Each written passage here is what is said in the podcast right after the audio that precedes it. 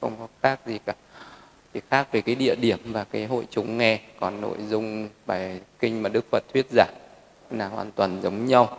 Cái bài kinh 41 với 42 này như nhau vậy.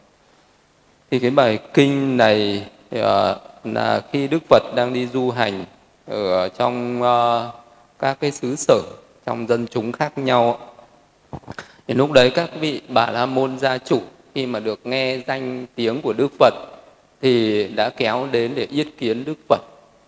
Và lúc này và đây ờ, cũng là một trong số rất ít các bài kinh mà đức phật chỉ thuần thuyết về cái pháp tục đế là về những cái pháp à, nó phù hợp với những người gia chủ những người tại gia.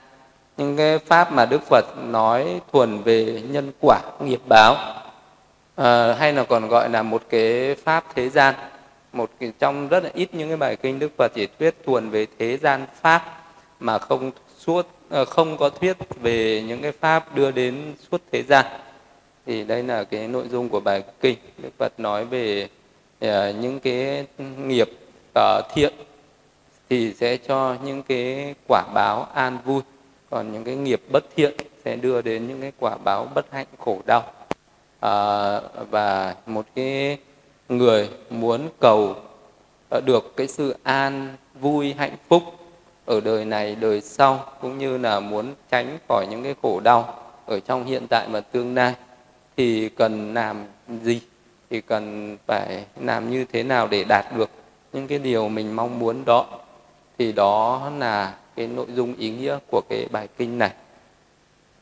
Thì uh, à, nội dung bài kinh như thế. Vậy một thời à, như vậy tôi nghe một thời thế tôn đang du hành ở trong nước Kosala cùng với đại chúng tỷ kheo đi đến một nàng bà la môn của dân chúng Kosana tên là Sana.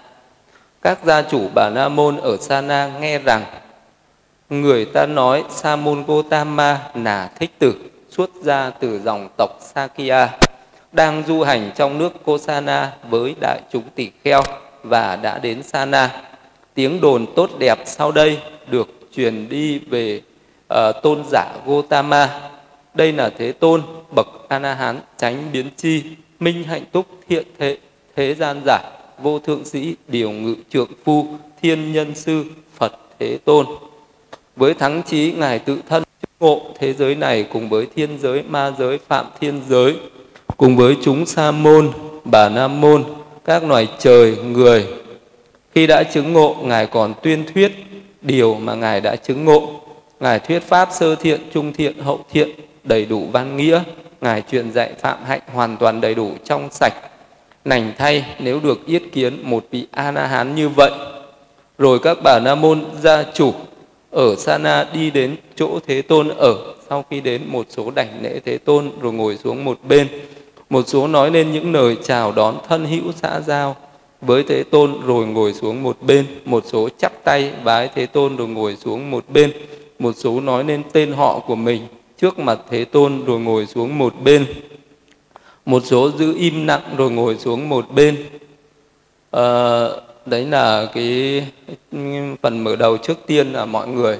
À, khi mà đức phật thì thường xuyên sẽ thường đi du hành ở các nơi như vậy.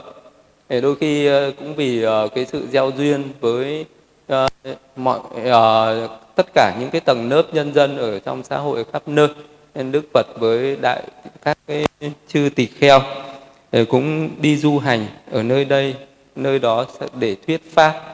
Và uh, cái danh tiếng của Đức Phật khi mà Đức Phật còn tại thế đã được lan truyền khắp cái xứ sở uh, Ấn Độ, cái xứ ở Diêm phủ Đề. Và tất cả mọi người đều được biết đến Đức Phật. Ờ, và đến các cái ân đức của Đức Phật đã được lưu truyền. Đây là Thế Tôn, bậc A Na Hán tránh biến chi, minh hạnh túc thiện thể thế gian giả, vô thượng sĩ điều ngự trượng phu thiên nhân sư Phật Thế Tôn. Đấy là các cái ân đức của đức phật. Thì cái lúc mà mọi người hiểu về đức phật như vậy khi mà đức phật còn ở tại thế người ta rất là hiểu, rất là đúng về đức phật như thế, hiểu rõ ràng về các cái ân đức của đức phật như vậy. Thì đấy, là khi mà hiểu như đức phật như vậy thì người ta có được cái niềm tin đúng, có được cái thiện tâm hợp với trí tuệ, hiểu đúng về phật mà không phải là hiểu phật như là một cái đấng thần linh như thời bây giờ. Như thời bây giờ rất là nhiều người người ta có biết đến phật, cái danh tiếng của đức phật vẫn được lưu truyền à, mở rộng khắp dân gian. Nhưng mà những người à, đến với phật thì người ta hiểu phật rất là sai lầm. À, người ta nghĩ rằng phật giống như là một cái vị thánh vị thần vị thần linh ban ơn giáng họa đến để cầu đức phật à, phù hộ độ trì cho cái này cái kia. Thì đại đa số cái, cái dân chúng thời bây giờ cái trí tuệ không được bằng cái thời xưa. nên là hiểu à, đức phật vẫn không được bằng cái thời mà đức phật còn ở tại thế. Và người ta biết rằng đức phật là một bậc à, đã tu tập đạt đến cái sự chứng ngộ. Ngài tự thân chứng ngộ cùng với thiên giới ma giới phạm thiên cùng với chúng sa môn bà na môn các loài trời người tức là đức phật à, tuyên bố đến tất cả chúng sinh ở cả cái cõi nhân gian và các cõi thiên giới và phạm thiên giới. Tức là ngài hoàn toàn chứng ngộ hiểu rõ ràng tam giới tất cả các cái chúng sinh ở cái cõi thế gian này cũng như các cái chúng sinh ở cái cõi dục giới sắc giới vô sắc giới ngài đều thấu hiểu hiểu rõ những cái quy luật cái vận hành của nghiệp quả của nghiệp cái sự uh, uh, vô thường khổ vô ngã cái danh sắc của tất cả chúng sinh ấy. Ừ, và uh, ngài thuyết pháp sơ thiện trung thiện hậu thiện đầy đủ văn nghĩa phạm hạnh hoàn toàn đầy đủ trong sạch. Thì người ta cũng hiểu cả những cái ý nghĩa ờ, về những cái lời dạy của đức phật như vậy. Ờ, cho nên là người ta rất là hoan hỉ khi được yết kiến, khi được diễn kiến và khi được nghe pháp từ nơi đức phật. Cho nên thuở xưa khi đức phật đi đến đâu thì cũng sẽ được mọi người chào đón, tiếp đón. Dù đó là những cái vị bà la môn không có cùng tín ngưỡng không phải là những cái người đệ tử của đức phật, nhưng mà đức phật đi đến đấy người ta vẫn rất là cung kính rất là tôn trọng vẫn đón rước vẫn tiếp rước và à, vẫn cung kính vẫn cúng dường à, và nghe pháp. Thì sau khi nghe pháp xong rồi thì sẽ có rất nhiều người khởi tâm phát tâm quy y với đức phật trở thành đệ tử của đức phật. Hoặc cũng sau khi nghe pháp xong rồi có những người có thể sẽ phát khởi cái tâm mạnh mẽ hơn trở thành những người xuất gia từ bỏ gia đình sống không gia đình và tu tập trong cái pháp luật này để đi đến giải thoát đi đến giác ngộ đi đến niết bàn. Khi mà mọi người dân chúng đã tụ tập rất là đông đảo như thế đến để diễn kiến đức phật rồi rồi một số à, rồi các vị bà la môn gia chủ ở sana mới bạch với đức thế tôn rằng tôn giả gotama do nhân gì do duyên gì ở đây một số loài hữu tình? Khi thân hoại mạng chung phải sanh vào cõi dữ ác thú đọa xứ địa ngục này tôn giả Gotama, do nhân gì, do duyên gì ở đây? Một số loài hữu tình sau khi thân hoại mạng chung được sanh vào thiện thú, thiên giới, cõi đời này. Thì đấy là cái câu hỏi của các cái vị bà Na Môn gia chủ. Một cái câu hỏi rất là thiết thực trong cái uh, cái đời sống uh, và uh, các cái vị bà Na Môn gia chủ này cũng là những cái người có tránh kiến tức là không phải là cái người không tin nhân quả. Tức là người ta vẫn ờ, tin được rằng là à, khi chết thì con người sẽ tái sinh à, về những cái cõi khổ đau hoặc là có những người khi chết sẽ tái sinh về cái cõi an này. Vậy thì đây là những cái người người ta cũng có cái đức tin đúng có cái tránh chi kiến chứ không phải là những cái người uh, người ta mà không có niềm tin đối với cái nhân quả nghiệp báo. Uh, chính vì vậy cho nên là những cái người này người ta mới đi đến uh, đảnh lễ đi đến để yết kiến và đi đến hỏi pháp như là đi đến để nghe pháp để để được gặp gỡ đức phật. Nên là một cái cơ hội uh, một cái nhân duyên uh, rất là thù thắng đối với này, những cái người mà được gặp đức phật khi đức phật còn tại thế.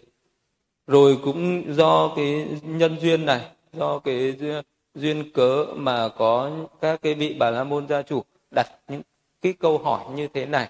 Ờ, cho nên đức phật đã thuyết giảng nên cái bài kinh này, cái nội dung của bài kinh này. Và đức phật nói rằng, này các gia chủ, do nhân hành phi pháp, hành phi chánh đạo, này các gia chủ mà như vậy ở đây có một số loài hữu tình sau khi thân hoại mạng chung.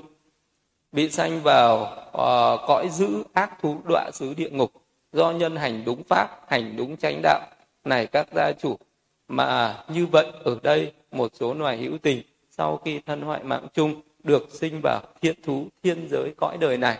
Thế một cái câu hỏi rất là đơn giản như vậy và cũng một cái câu trả lời cũng rất là đơn giản như thế là đã đầy đủ rồi với một cái người à, có trí tuệ với một cái người mà đã được học Phật pháp lâu ngày lâu à, tháng lâu năm rồi thì chỉ cần một cái câu trả lời ngắn gọn như thế là đủ để hiểu. À, là, là đã đầy đủ à, cái ý nghĩa để trả lời cho một cái câu hỏi à, về cái nguyên nhân gì mà phải đã sinh vào cõi khổ đau. Và một cái nguyên nhân gì được sinh về cái cõi an vui. Thì đó là chỉ có hai cái nguyên nhân đó là cái nguyên nhân hành phi pháp phi chánh đạo. Phi pháp là những cái uh, là những cái hành động tội lỗi bất thiện và hành đúng pháp đúng chánh đạo tức là uh, là những cái hành uh, động thiện lành tạo ra những cái công đức phước này thì được sinh về cái cõi an này. Chỉ đơn giản như thế thôi. Vì cái câu ờ, trả lời của đức phật ừ, rất là ngắn gọn rất là vắn tắt như thế và các cái vị bà la môn gia chủ muốn được nghe một cách chi tiết hơn, rõ ràng hơn. Cho nên các vị ấy đã tác bạch với đức phật rằng, chúng con không thể hiểu đầy đủ những gì tôn giả Gotama thuyết một cách quá vắn tắt. Nếu không được giải thích rộng rãi, nành thay, tôn giả Gotama thuyết pháp cho chúng con để chúng con có thể hiểu đầy đủ những gì tôn giả Gotama thuyết một cách vắn. Thì các vì các vị bà Nam môn uh, gia chủ yêu cầu đức phật hãy thuyết giảng rộng rãi hơn thuyết giảng chi tiết và cặn kẽ hơn để cho các vị bà để cho các cái hội chúng ở đó có thể hiểu một cách rõ ràng hơn chi tiết cụ thể hơn. Thì vì vậy vì ờ, thế nên đức phật đã thuyết giảng cái cái cái ý nghĩa cái nội dung cái ý nghĩa của cái câu trên đó một cách uh, rộng rãi chi tiết hơn nữa. Thì Đức Phật thuyết giảng rằng như vậy này các gia chủ hãy lắng nghe và khéo tác ý ta sẽ thuyết giảng. Uh, thưa vâng tôn giả các vị gia chủ bà la môn ở sana vâng đáp thế tôn rồi thế tôn thuyết như sau. Này các gia chủ có ba loại thân hành phi pháp vi chánh đạo. Bốn loại khẩu hành phi pháp phi chánh đạo. Ba loại ý hành phi pháp phi chánh đạo. Thì cái này chỉ nói đến thập thiện thôi. Đấy là ba cái loại về thân về khẩu và về ý rồi ờ, à, nói đến 10 cái điều bất thiện trước. À, rồi sau đó đức phật mới nói 10 cái điều thiện sau. Ở đây này các gia chủ có người sát sinh tàn nhẫn tay nấm máu tâm chuyên sát hại đả thương tâm không từ bi đối với các loài hữu tình. Người này lấy của không cho bất cứ tài vật gì của người khác hoặc Ờ, tại thôn nàng hoặc tại rừng núi, không cho người ấy người ấy lấy trộm tài vật của người ấy. Người ấy sống tà hạnh đối với các dục, giao cấu với các hàng nữ nhân, có mẹ che chở, có cha che chở, có mẹ cha che chở, có chị em che chở, có bà con che chở, có chồng được hình phạt gậy gộc bảo vệ, cho đến những nữ nhân được trang sức bằng vòng hoa. Như vậy này, các gia chủ là ba loại thân hành, phi pháp, phi chánh đạo thì uh, đầu tiên là nói đến cái ờ, ba cái nghiệp bất thiện ở nơi thân. Đó là sát sinh trộm cắp và tà dâm. Đấy là một cái điều uh, rất là thông thường trong cái giáo pháp của đức phật. Hay là một cái người nào mới bắt đầu đi biết đến đạo phật bắt đầu trở thành một cái người phật tử thì cái điều đầu tiên cũng từ bỏ ba cái điều này. Đó là từ bỏ sát sinh từ bỏ trộm cắp và từ bỏ tà dâm. Thế ở trên đời chỉ có những người nào à, mà có cái đức tin uh, đối với uh, giáo pháp đối với phật pháp thì người ta mới cho rằng những cái hành động này là tội lỗi là sát sinh là tội lỗi à, ờ, trộm cắp tà dâm à, những cái hành động bất thiện về thân này là tội lỗi còn đối với những người người ta không có đức tin về nhân quả nghiệp báo hoặc là người ta không có uh, nghe Phật pháp không được học không được nghe giảng giáo pháp thì người ta thường có những cái hành động tội lỗi đó là hành động sát sinh. Người ta cho rằng cái sát sinh là một cái hành động rất là thông thường. À, không có tội lỗi gì cả không có giết người mà chỉ giết những cái chúng sinh khác. Thì người ta cho rằng đó là cái chuyện bình thường. Từ ngàn xưa cho đến nay thì vẫn có những cái uh, trong dân gian trong thế gian vẫn có những cái sự kiện như vậy. Đó là con người ta tàn sát lẫn nhau hoặc là giết hại những cái loài chúng sinh hữu tình. Uh, lấy trộm cắp lấy của không cho đấy nó là giống như là một cái bản tính của những cái chúng sinh. Càng những cái chúng sinh mà ở những cái cõi thấp thì những cái pháp bất thiện này nó càng rất là nhiều rất là lớn và rất là mạnh. Còn những cái chúng sinh mà ở những cái sinh ở những cái cõi cao cấp cao thượng hơn một chút thì những cái pháp bất thiện này nó cũng sẽ có uh, giảm bớt đi một uh, chút. Càng ờ, sinh ở cái cõi cao hơn thì những cái pháp bất thiện này càng ít đi. À, càng yếu đi và càng uh, giảm bớt đến mức tối thiểu. Ví dụ như những chúng sinh ở cõi địa ngục được coi là chúng sinh ở cõi thấp kém nhất thì luôn có những cái à, quỷ sứ hành hạ uh, tàn sát và có những cái uh, có những cái quỷ sứ uh, sẽ hóa mình thành những cái xài nang hổ báo thành những cái loài chim kền kền uh, để ăn thịt những cái chúng sinh à, đang bị hành hạ ở cái cõi địa ngục đấy và luôn luôn sống ở trong cái sự tàn sát tàn sát ừ, đẫm máu liên tục liên tục như vậy. Một ngày phải ừ, sống đi chết lại rất nhiều lần.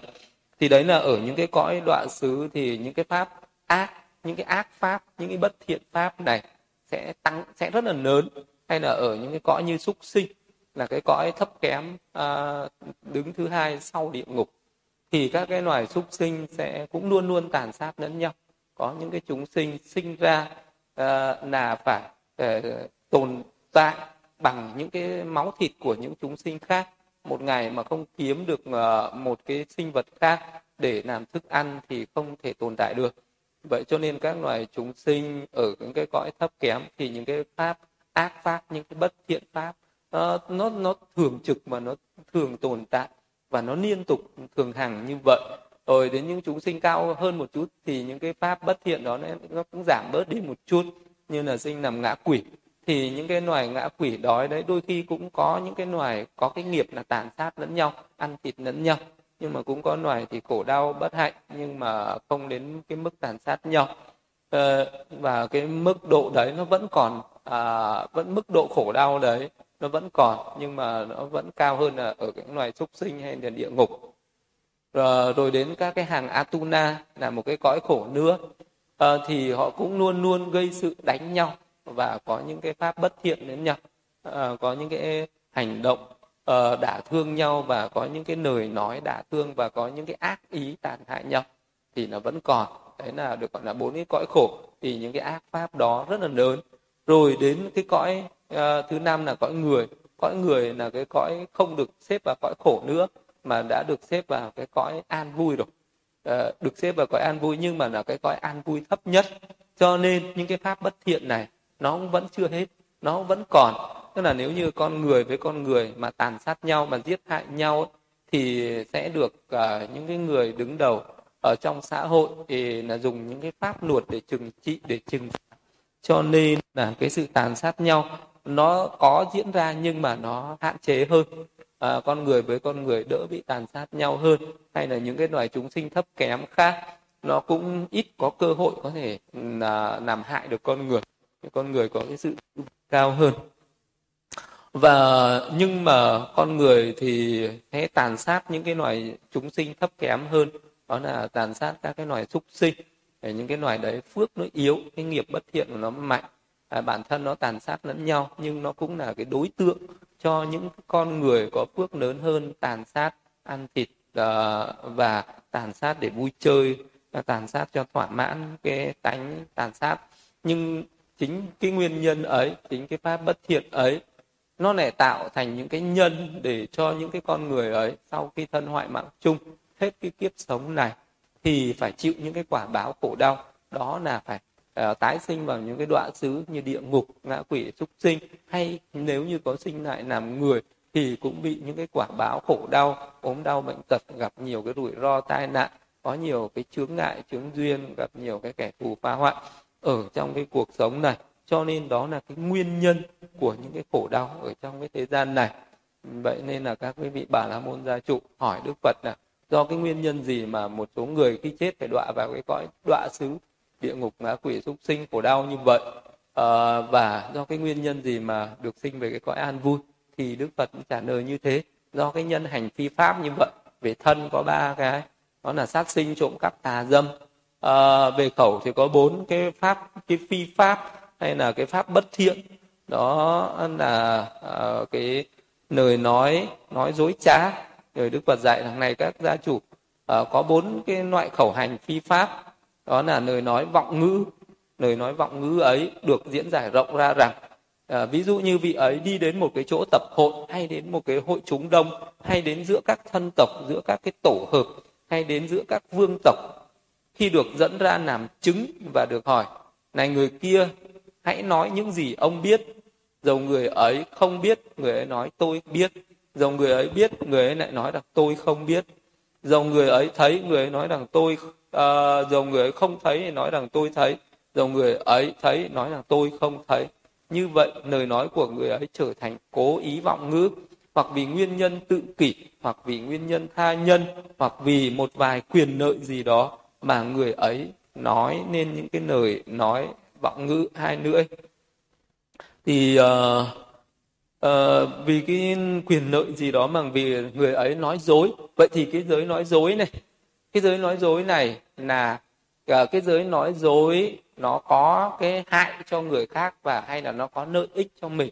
Tức là khi mà biết thì nói không biết thấy thì nó không thấy nghe nói không nghe hoặc ngược lại không biết nói biết không thấy nói thấy không nghe nói là nghe. Thì đấy được gọi là dối trá. Nhưng mà dối trá ở đây nó có cái mục đích có cái mục đích như là mục đích là muốn che giấu một cái sự thật gì đó hoặc là mình làm cái điều gì sai trái sợ giờ mình nói ra à, mình khai ra thì sẽ bị à, tổn hại. À, sẽ bị những cái hình phạt khổ đau cho nên phải cố tình nói dối. Đó là hoặc là tự kỷ hoặc là vì mình mà nói dối. Tức là vì uh, che giấu cái nỗi lầm của mình hoặc là để đạt được cái lợi ích gì đó cho bản thân mình. À, cho nên là che giấu uh, những cái tội lỗi. À, hoặc là vì uh, che giấu những cái tội lỗi cho những người thân bằng quyến thuộc hoặc là những cái bạn bè người quen của mình hoặc là những cái người quen của mình người ta có làm những cái việc tội lỗi gì rõ ràng mình có thấy có biết nhưng về bảo vệ những người thân mình đã cố tình nói dối. À, thì đấy là cái sự cố tình nói uh, dối để che đậy cho những cái điều tội lỗi của bản thân hoặc cho che đậy cho những cái điều tội lỗi của những cái người thân hoặc là để ờ, chiếm đoạt được cái lợi ích gì đó của người khác cho bản thân hoặc là đạt được cái lợi ích gì đó cho những cái người thân uh, quen của mình mà cố tình nói dối thì cái sự nói dối này nó có tổn hại cho những cái người bị nói dối đó cho những cái người khác thì nó mới trở thành cái tội nói dối. Thì là vì vậy cho nên là trong cái lời nói nó có cái giới mặc dù nó là giới nhưng nó có cái sự khai ra chỉ phạm ờ, có cái sự khai mở chứ nó không phải là cứng nhắc đôi khi người ta nói dối chỉ vì bông đùa đôi khi người ta nói dối là vì lợi ích uh, cho người khác. Thì cái cái pháp nói dối đấy có khi nó không tạo ra nghiệp bất thiện nhưng mà cũng có những cái pháp nói dối nó tạo ra ác nghiệp nó tạo ra cái nghiệp bất thiện. Ờ, là đó là nó còn tùy theo cái mục đích của mình nói dối để làm cái gì thì nó mới tạo ra thiện hay ác. Vậy thì cũng là cái lời nói dối hay cái lời nói thật nó còn phải căn cứ vào cái mục đích nói dối này để làm gì đây? À, và cái hậu quả của cái việc nói dối này nó tốt hay xấu đây? Cho nên là nó mới để lại cái nghiệp thiện hay nghiệp ác nó căn cứ vào đó. Cho nên là cái điều đó nên đức phật mới nói là học vì nguyên nhân à, tự kỷ hoặc là vì tha nhân mà nói dối. Cho nên đó được gọi là nói dối. Một cái phi pháp thứ hai của cái nói lời hai lưỡi và đức phật rằng người ấy nói lời hai lưỡi thì cái nói lời hai lưỡi được diễn giải rộng ra rằng người ấy nghe điều gì ở chỗ này? Đi đến chỗ kia để nói sanh chia rẽ những người ở, với người này. Nghe điều gì ở người kia uh, lại đi nói với uh, người này để sanh chia rẽ ở người kia. Như vậy người ấy ni gián những kẻ hòa hợp xúi dục những kẻ ni gián ưa thích phá hoại vui thích phá hoại vui ưa thích thú trong phá hoại nói những lời đưa đến phá hoại thì cái lời nói hai lưỡi cũng là chia rẽ chia rẽ và hai lưỡi là như nhau. Có thể nói rằng đó là lưỡng thiệt à, à, hoặc rằng đó là lời nói theo dệt hoặc à, gọi rằng đó là lời nói chia rẽ hoặc đó là lời nói ê, hai lưỡi. À, nó có nhiều cái cách nói của một cái pháp bất thiện về cái lời nói này. Thì cái lời nói này là cái lời nói đi uh, uh, đi công kích uh, cho những người khác bất hòa với nhau. Vậy cái pháp này là cái pháp gây ra những cái hậu quả rất là lớn ở trên thế gian. Đôi khi có một cái người người ta muốn uh, muốn phá hoại một cái tình cảm giữa hai người khác. Có những cái đôi bạn thân sống với nhau uh, rất là chân thật rất là tử tế uh, rất là ừ, thương thương uh, tương thân tương ái uh, yêu quý bao bọc bảo vệ che chở nhau rất là nhiều năm nhiều tháng như đôi bạn tri kỷ nhưng có thể là chỉ có một người nào đó người ta có cái ác ý người ta bảo ta sẽ chia rẽ làm cho hai người này uh, sẽ bất hòa sẽ uh, giận dỗi thậm chí trở thành kẻ thù của nhau. Thì người ta chỉ cần công kích cho người này đến người này nói xấu người kia đến người kia nói xấu người này khiến cho họ uh, hai cái người đấy sinh ra cái hoài nghi lẫn nhau rồi bắt đầu sinh ra những cái nghi ngờ rồi bắt đầu sinh ra cái ác cảm với nhau rồi bắt đầu sinh ra cái sự giận hờn rồi bắt đầu sinh ra oan trái rồi bắt đầu sinh ra mâu thuẫn rồi sinh ra cãi nhau chửi nhau nhau hận thù nhau. Cái chuyện đó là cái chuyện rất là diễn ra rất là thường xuyên trong cái cuộc sống thế gian này. Nếu như những con người ở đâu mà có những cái người uh, thích công kích thích chia rẽ này thì ở cái môi trường đấy sẽ hỗn loạn và con người sẽ rất là bất thiện với nhau. Rồi có những người người ta muốn làm cho một cái gia đình nào đấy trở nên bất hòa trở nên à, bị hỗn loạn thì người ta cũng có thể chia rẽ được nhau người ta sẽ thân cận với người này người ta sẽ nói là cái người này nói xấu người kia. À, à, xem là người ta cứ nói thêm bớt vào để kích để à, làm cho những cái gia đình đấy có thể là vợ chồng bất hòa với nhau anh em bất hòa với nhau à, bà con hàng xóm à, bà con thân quyến bất hòa với nhau rồi làm cho những cái người uh, hàng xóm với nhau mâu thuẫn với nhau từ những cái lời nói công kích từ những cái lời nói chia rẽ từ những cái lời nói thêu dệt thêm bớt này. Có thể là cái người này chỉ là một cái nói người kia nói xấu người kia một chút thôi nhưng mà khi qua tai người thứ ba người ta sẽ tô thêm người ta sẽ uh, nói thêm bớt vào đấy. Người ta bớt những cái ý tốt đi người ta thêm những cái ý xấu vào để làm rồi người ta nói lại cho cái người kia nghe. Rồi cái người kia nghe như thế à, thấy nó có một chút duyên cớ ở trong đấy thấy có chút nguyên nhân trong đấy tin rằng đó là lời nói thật rồi sinh ra cái mâu thuẫn bất hòa. Cũng như vậy có những cái uh, người người ta muốn đi xâm chiếm một cái quốc gia khác người ta cũng có thể cài đặt những cái người nội gián đến trước. Người ta cho những cái người nội gián thâm nhập vào cái bộ máy chính quyền chính phủ trung ương. Uh, những cái ờ, quan chức uh, cấp cao hay là những cái vua chúa ở trong các cái thế hệ trước.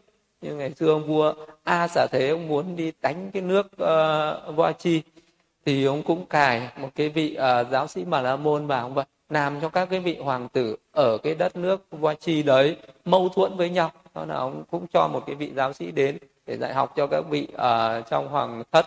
Thế rồi ông ông này ông ấy cũng đến người này ông nói xấu người kia đến người kia ông nói xấu người này. Cũng làm cho cả một cái hệ thống uh, chính quyền trung ương mâu thuẫn với nhau. Rồi đem quân sang đánh thì không ai đem quân ra để ngăn cản nữa vì mọi người đang có mâu thuẫn với nhau cho nên không đoàn kết chống giặc nữa. Thế thì từ ngàn xưa cũng vậy cho đến thời bây giờ cũng vậy à, những cái sự mâu thuẫn ở trên đời những cái sự bất hòa ở trên đời nó thường thường do có một cái người công kích có một cái người nói chỉ trích có một cái người nói phỉ báng. Ngay cả trong à, trong những cái đời sống của hàng tăng ni xuất gia cũng vậy cũng sẽ luôn luôn có những cái mâu thuẫn từ những cái người có cái ác ý chia rẽ.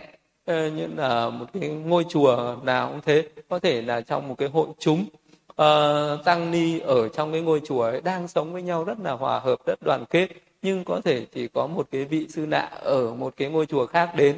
Uh, có một cái ác ý gì đó. Người ta muốn cho những cái vị sư ở trong này ờ, họ bất hòa với nhau mâu thuẫn với nhau. Thì họ cứ đi người này nói xấu người kia ngồi với người kia nói xấu người này.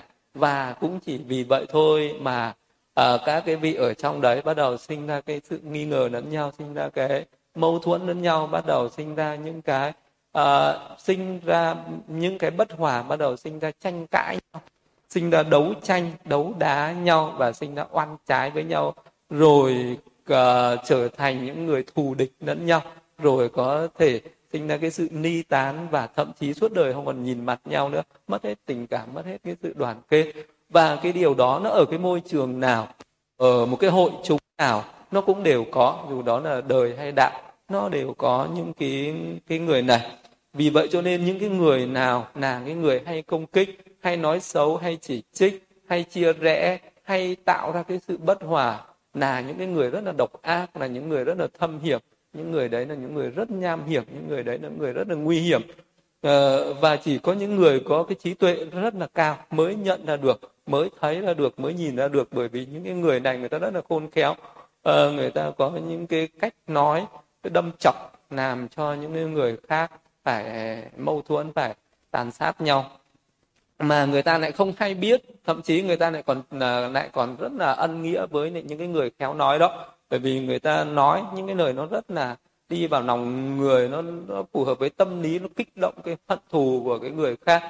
À, làm cho hai người mâu thuẫn nhau thì phải kiếm một cái người khác à, làm bạn thân. Ví dụ hai người này đang là bạn thân với nhau à, thì khi mà đã mâu thuẫn với nhau rồi bất hòa với nhau rồi thì người đó lại trở thành cái bạn thân với chính cái người mà người ta chia rẽ đấy.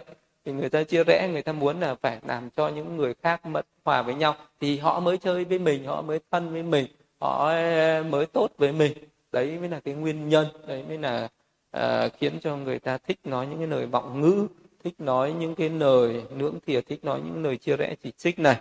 Vậy nên là và cái người nói ra những cái lời chỉ trích gây ra cái sự bất hòa như thế là một cái phi pháp là một cái ác pháp à, là một cái pháp đưa đến khổ đau ở tương lai.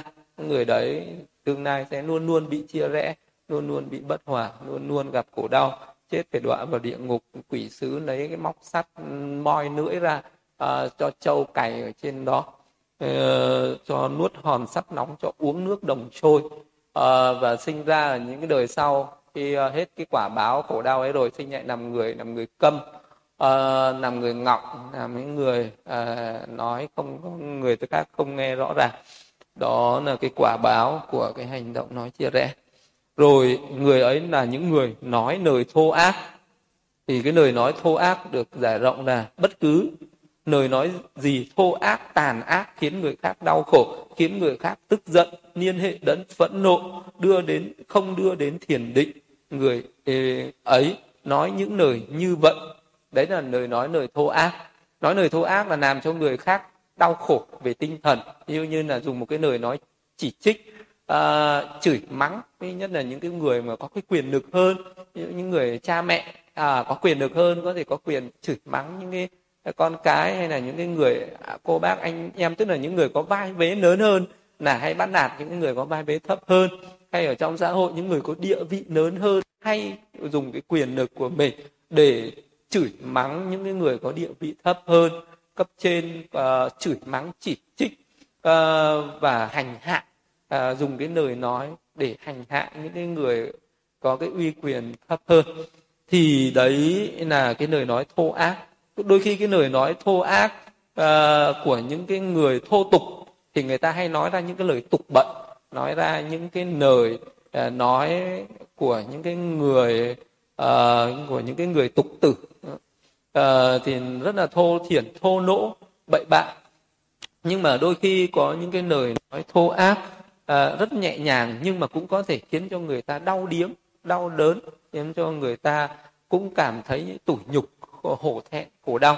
Đó là có những cái lời nói người ta nói châm biếm nói những cái lời nói châm biếm à, nói những cái lời nói chỉ trích à, nói những cái lời nói tuy là nó nhẹ nhàng nhưng mà cũng làm cho cái người khác rất là sầu bi khổ yêu não đó là những cái uh, người người ta hay nói vào cái điểm yếu uh, của những cái người khác. Người ta soi mói vào những cái điểm yếu của người khác người ta chỉ trích người ta nói những cái lời nói để cho những cái người ở uh, đấy cảm giác như là bị khinh thường uh, bị coi thường uh, mất hết uh, cái lòng tự trọng của bản thân mình. Và đó cũng là một cái tội ác một cái nôi của có rất là nhiều người ở trên cuộc đời là như vậy. Bởi vì cái pháp luật thế gian chỉ có thể trừng phạt được những cái người người ta tạo ra cái tội nỗi ờ, về thân nhưng là đánh ờ, người khác trọng thương thì người ta có thể bắt đi giam uh, hay là bắt trừng phạt được hay là lấy trộm tài sản của người khác xâm phạm đến cái cái cái làm cho nỗi đau về thể xác thì có uh, là uh, có thể nó có thể tố cáo người khác dùng cái pháp luật mà trừng trị. Nó là cái lời nói uh, nó không để lại cái vết thương rõ ràng ở trên thân thể nhưng nó sẽ để lại cái vết thương ở trong tâm lý của người khác. Cho nên là có những cái người người ta hành hạ nhau người ta không cần dùng gậy không cần dùng tay đấm đá không cần dùng gậy để đập không cần dùng những cái vũ khí để tàn sát nhau, nhưng mà người ta dùng cái lời nói, nhất là những người sống với nhau vậy người ta dùng cái lời nói để người ta hành hạ nhau, thì cái điều này là nó luôn luôn diễn ra trong cái đời sống gia đình, trong cái đời sống xã hội, trong cái đời sống thế gian, những cái cộng đồng, những cái xã hội nào mà cái sự giáo dục về đạo đức thấp, mà hay là trong cái gia đình nào mà những cái người ờ, đứng đầu ở trong gia đình đấy là những cái người thô tục là những cái người thiếu văn hóa hay cái người có cái đạo đức kém có cái trí tuệ thấp thì những cái gia đình đấy sẽ luôn luôn sống với nhau mà bằng những cái bạo lực về về những cái lời nói ác ngôn ác ngữ này. Không có bạo lực với nhau bằng gậy gộc chân tay vũ khí nhưng người ta bạo lực với nhau bằng ngôn từ gọi là dùng uh, sống với nhau bằng những cái binh khí miệng lưỡi. Đôi khi là tàn sát nhau bằng cái binh khí miệng lưỡi này mà có những người người ta rất sống ở trong tủi nhục sống trong đau khổ. À, và có những người người ta không thể sống nổi ở, ở trong cái môi trường đấy trong cái gia đình đấy hay trong cái xã hội đấy. Một là người ta phải đi ờ, chạy ra khỏi cái cái môi trường đó cái gia đình xã hội đó. Hoặc là có những người người ta uh, bị điên khùng lên do cái sự hành hạ của người khác khiến cho người ta cuỗn trí người ta có những người người ta tự tử mà chết vì không thể nào sống trong cái sự luôn luôn bị người khác sỉ nhục bị người khác hành hạ bị người khác mắng chửi bị người khác nói những cái lời nói khinh thường được vậy thì cái lời nói nó rất là độc ác nếu như nó hành hạ làm đau đớn làm khổ sở người khác như thế này. Vậy và một cái người ờ, và ở trên ờ, cuộc đời trên thế gian người ta rất ít giáo dục nhau uh, về uh, những cái lời nói văn hóa những cái lời nói uh, văn minh những cái lời nói thiện lành từ bỏ những cái lời nói độc ác còn trong giáo pháp của đức phật thì đức phật lại rất chủ trương rất chú trọng uh, rất giảng dạy rất là chi tiết kỹ càng về những cái tội lỗi hay những cái phước lành nó sinh ra từ lời nói. Như ở thân nó chỉ có ba pháp tạo ra cái bất thiện ờ, ý nó chỉ có ba pháp tạo ra bất thiện nhưng mà ở cái khẩu hành này nó tạo ra tới bốn pháp bất thiện và bốn cái pháp thiện. Nên là nó có cái pháp nói dối trá nói lời hai lưỡi là thứ hai nói lời thô thiệt độc ác là thứ ba. Và cái pháp nữa của cái lời nói là nói lời phù phiếm là thứ bốn. Thì cái lời nói phù phiếm là cái lời nói nó không đem lại lợi ích gì. Thì được giải thích rộng rãi rằng uh, là những cái lời nói phi thời người nói lời phì phiếm nói phi thời nói những lời phi chân nói những lời không lợi ích nói những lời phi pháp nói những lời phi luật nói những lời không đáng gìn giữ à, vì nói phi thời nên lời nói không có thuận lý không mạch lạc không hệ thống không có lợi ích. Nhờ, như vậy này các gia chủ có bốn loại cầu hành phi pháp phi chánh đạo. Thì cái lời nói phi thời ở đây là nếu như một cái lời nói dù nó có thật nó đúng với sự thật nhưng nói không đúng thời không đúng lúc nó cũng trở thành phù phiếm nó trở thành nhảm nhí như như là dù là một cái cái pháp như là một cái pháp của đức phật chẳng hạn nếu như mà thuyết giảng không đúng thời không đúng lúc không đúng ngược thì nó cũng trở thành phù phiếm. Giờ ở cái, cái lúc đấy mà trong một cái xã hội người ta đang hỗn loạn đang chiến tranh hay là ở một cái nơi người ta đang bận rộn à, mà mình đến đấy ờ, một cái người đến đấy giảng pháp nhưng người ta không chú tâm không lắng nghe à, vì người ta không có cái lúc đấy không phải là cái thời thuyết pháp à, thì cái lời đấy được gọi là phi thời hay là một cái lời nói khác vậy? Một cái bất cứ một cái lời nói gì à, dù đó là tốt hay là không tốt mà nó không đúng thời thì nó trở thành phù phiếm. Vì cái người nghe người ta bỏ ngoài tai người ta chẳng để tâm và người cũng chẳng đem lại cái lợi ích gì. Thì đấy được gọi là lời nói phi thời. Và cái lời nói phù phiếm thứ hai là à, nói những cái lời nó chẳng đem lại cái lợi ích gì hết. Ví dụ như là chỉ bàn luận nhau ngồi với nhau rồi bàn luận nhau về những cái câu chuyện ở bên lề đường cái câu chuyện ở ờ, quán nước cái câu chuyện uh, ở những cái người đi chợ những cái câu uh, chuyện uh, mà nó chẳng đem lại cái lợi ích chẳng đem lại hạnh phúc gì. Mình kể những cái chuyện vui những cái chuyện buồn uh, kể những cái chuyện ký ức từ cái thời xa xưa uh, kể cái chuyện rằng là cái người này uh, uh, có những cái hành động thiện uh, tốt xấu với người kia. Tức là có cái người này cứ đi kể nể những cái chuyện của gia đình người khác. À, cứ đi kể là trong cái gia đình người ấy cái ông ấy làm việc này bà ấy làm việc này. À, mà kể ra như vậy thì bản thân mình chẳng được lợi ích gì cái người nghe cũng chẳng lợi ích gì cả. À, và cái kể cái câu chuyện nó nó nhảm nhí nó phù phiếm như vậy. Hay là những cái câu chuyện về vua chúa câu chuyện về đại thần câu chuyện về đàn bà câu chuyện về uh, những cái anh hùng chiến trận rồi là vô vàn những cái câu chuyện phủ phiếm, những cái câu chuyện nhảm nhí, nhưng mà những cái người đôi khi rảnh rỗi, người ta tụ tập với nhau, người ta phải kiếm một cái câu chuyện phù phiếm, một cái câu chuyện nhảm nhí, một cái câu chuyện vô lý gì đó để người ta kể để đôi khi nó là những câu chuyện thần thoại, đôi khi nó chỉ là những cái câu chuyện do người ta tưởng tượng ra, cho nên là rất là nhiều. Những cái người người ta biết được cái thị hiếu của con người, đó là thích thích nghe những cái chuyện nhảm nhí phù phiếm rồi người ta à, bịa ra những cái chuyện à, kỳ quái những cái chuyện kinh dị những cái chuyện ma quỷ những cái chuyện uh, thần thoại uh, những cái chuyện không có thật ở trong cái thế gian này.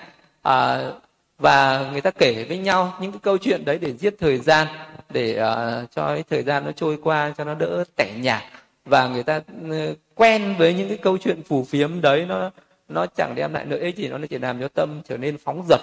Nhưng mà những cái người không biết tu tập ở trên đời người ta lại rất thích những cái câu chuyện đó. Rồi dần dần đến cái thời bây giờ thì những cái mạng thông tin xã hội nó bùng nổ lên nó lan tràn uh, nó uh, nó bùng nó khắp mọi nơi. Tức là tỏa những cái tin tức những cái thông tin này thì những cái câu chuyện phủ phiếm những cái câu chuyện nhảm nhí này nó được tung lên những cái mạng xã hội đấy và nó trở thành à, nó trở thành rất là nhiều người ưa thích tức là nó làm mất thời gian của vô số người.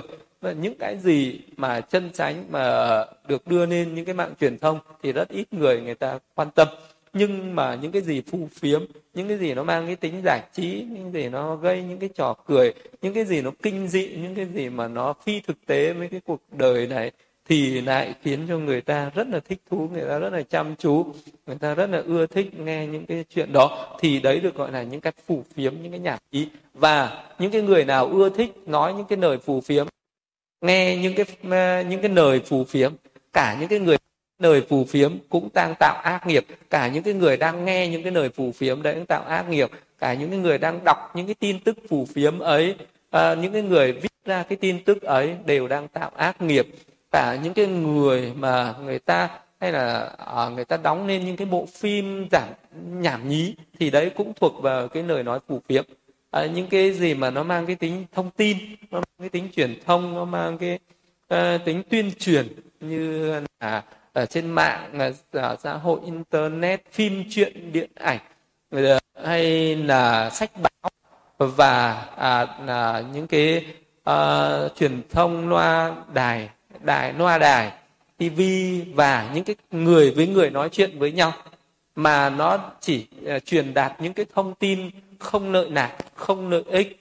Uh, nó chỉ là những cái trò vui chơi nhảm nhí này thì nó đang những ác nghiệp hết. Cả những cái người mà uh, sáng tác ra những cái câu chuyện phù phiếm ấy cũng là tội lỗi mà những người đang lắng nghe những cái cái chuyện uh, phù phiếm nhảm nhí ấy cũng đều là những người tạo ra cái ác nghiệp hết. Và đấy được gọi là cái khẩu hành phi pháp khẩu hành phi chánh đạo. Và đấy là cái nguyên nhân để mà đi vào những cái đoạn xứ vì nó làm cho ô nhiễm tâm làm cho yếu ớt trí tuệ nó làm cho những cái vô minh những cái phiền não những cái si mê tà kiến nó tăng trưởng. Mà nó không làm tăng trưởng cái trí tuệ nó không làm cho cái trí cái tâm nó thanh tịnh lên. Cho nên là cái pháp ấy cũng gọi là phi pháp nó thuộc về cái lời nói phù phiếm này. À, đấy là bốn cái loại lời nói tội lỗi ấy à, phi pháp ấy. Rồi à, đức phật lại nói về ba cái pháp của ý à, về cái phi pháp của ý nghiệp. Đức phật nói rằng này các gia chủ có ba loại à, ý hành phi pháp phi chánh đạo. À, ở ở đây này các gia chủ có người tham ái Ờ, thì ba cái loại ờ, phi pháp đó là tham sân và tà kiến. Thì thứ nhất là tham ở đây có nghĩa là tham ái tham nam tài vật của kẻ khác nghĩ rằng ôi mong rằng mọi tài vật của người khác trở thành của mình. Ờ, đấy là gọi là tham. Tham ở đây thì có nhiều cái loại tham nhưng mà cái tham thô thiển nhất cái tham nỗi nầm nhất cái tham ghê gớm nhất đó là cái tham nam tài sản của người khác. Khi mình thấy cái gì thuộc về của người khác mà hay ho hấp dẫn mình chỉ mong muốn chiếm đoạt được hay mong muốn những cái tài sản đó nó thuộc về của mình thì đó là cái loại tham thô thiển thô nỗ bất thiện nhất. Rồi cái loại thứ hai đó là sân. À, khi khởi nên à, à, sân khởi nên này hại ý hại niệm như sau. Mong rằng những loài hữu tình này bị giết hay mong Ờ, hay bị tàn sát, hay bị tiêu diệt, hay bị tàn hại, mong chúng không tồn tại. Đấy là thuộc về sân hận. Cái sân hận ở đây thì có nhiều cái cái kiểu sân hận, nhưng mà cái sân hận là có cái ác ý, muốn cho một cái người khác bị chết, muốn cho người khác bị giết, muốn cho người khác tồn tại, muốn cho người khác không còn tồn tại ở thế gian này. Thì đó là cái sân hận là gọi là cái tâm ờ, bất thiện khủng khiếp nhất đó là cái ác ý. Hay là đó nó cũng là cái tâm thù hận hay là mình có một cái mối thù có một cái thù hận gì đó với ai. À, thì à, và muốn có cái ý muốn tiêu diệt cái người đó thì đó được gọi là cái sân hận thô thiển nhất. Và có một cái tà kiến. À, cái thứ ba là tà kiến. Lại có người có tà kiến có tưởng điên đảo như không có bố thí không có kết quả của bố thí không có tế lễ không có cúng dường. Các hành vi thiện ác không có kết quả dị tục không có đời này, không có đời sau, không có mẹ, không có cha, không có các loại hóa sinh. Trong đời không có sa môn, bà la môn, chân chánh hành trì, chân chánh thành tựu. Sau khi tự chi, tự chứng lại tuyên bố cho đời này, cho đời sau. Như vậy này, các gia chủ là ba loại ý hành phi pháp, phi chánh đạo. Như vậy, do nhân hành phi pháp, phi chánh đạo này này các gia chủ ở đây một số loài hữu tình. Sau khi thân hoại mạng chung phải sinh vào cõi dữ ác thú đoạn xứ địa ngục. Thì uh, cái thứ ba được gọi là tà kiến. Ba cái loại của ý là tham sân và tà kiến. Thì cái tà kiến ở đây cái tà kiến uh, mà được gọi là bất thiện nhất cái tà kiến mà đưa đến đoạn xứ nhanh nhất đó là cái tà kiến không tin nhân quả. Tức là cho rằng không có cái hành vi thiện ác không để lại cái quả báo gì hết à, cho rằng chết rồi là hết không có đời sau không có các cái loài hóa sinh tức là không có địa ngục không có thiên giới không có ngã quỷ tức là thế gian này chỉ có mỗi cõi người với cõi trúc sinh là có thật thôi. Còn tất cả những cái cõi khác là không có. Đấy là cái quan điểm của những người đoạn kiến những người cho rằng là không có cái đời quá khứ không có đời tương lai chỉ có những cái đời hiện tại này thôi. Thì cái người đấy được gọi là cái người có tà kiến à, và cái người đấy là cái người sẽ hưởng ứng cái pháp bất thiện mạnh nhất. Cái người ấy cái người chê bai cái thiện pháp nhất.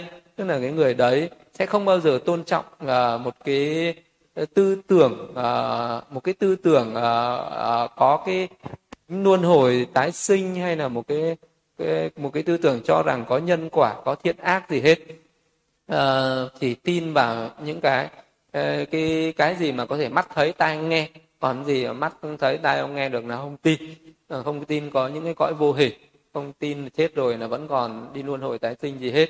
Và không tin rằng có những người nào tu tập có thể chứng ngộ có thể giác ngộ có thể uh, có những cái khả năng thấy được những cái đời trước hay là có những cái khả năng thấy được các cõi thiên giới đoạn xứ như là đức phật có uh, tam minh lục thông có thể thấy được hết cả quá khứ hiện tại tương lai như vậy. Thì những cái người mà chấp đoạn này người ta không tin điều đó. Người ta coi tất cả những cái điều đó là phù phiếm là nhảm nhí là không có thật. À, thì những cái người đấy người ta sẽ ờ, làm những cái việc tội lỗi người ta rất là rực rưng người ta bảo chết rồi là hết ấy. À, có quả báo gì đâu mà sợ.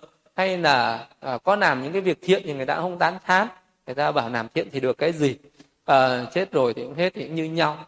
À, và vì chính vì vậy cho nên là cái người mà có cái tà kiến không tin cái người không tin nhân quả được gọi là cái tà kiến ác nhất trong các cái loại tà kiến. Thì đấy được gọi là 10 cái ác nghiệp của những cái chúng sinh uh, sống ở trên đời. Uh, sát sinh trộm cắp tà dâm nói dối nói lời hai lưỡi nói lời độc ác nói lời phục phiếm tham uh, sân hận và tà kiến. Đấy được gọi là 10 cái ác nghiệp. Và người nào sống với 10 cái ác nghiệp này tích tụ tích lũy làm cho tăng trưởng làm cho tăng thịnh làm cho lớn mạnh 10 cái ác nghiệp này uh, thì chắc chắn khi chết sẽ đọa vào địa ngục. Chắc chắn sẽ đoạn làm súc sinh hoặc làm ngã quỷ hoặc làm atuna. Và cái người đấy cũng được ví như là một cái con uh, rùa mù mà được thả xuống biển. Rồi thả một cái cục gỗ có một cái lỗ hổng xuống dưới biển 100 năm, cái con rùa ấy nó mới ngoi lên khỏi mặt nước một lần. Liệu nó có ngoi được vào đúng một cái lỗ của cái khúc gỗ ấy không? Thì cái điều này là hy hữu, là hiếm có, là không thể xảy ra được. Cũng như vậy, cái người nào sống với 10 ác nghiệp này 10 ác hạnh này 10 cái điều tội lỗi này, thì khi chết mà được sinh lại thiên giới hay sinh lại cái cõi người này là cái điều không thể có được. Giống như con rùa mù 100 năm mới nổi lên mặt biển không thể uh, chui vào đúng cái nỗ của một cái khúc gỗ được. Uh, và cái điều đó quá khó uh, quá hy hữu có khó khăn có thể xảy ra được.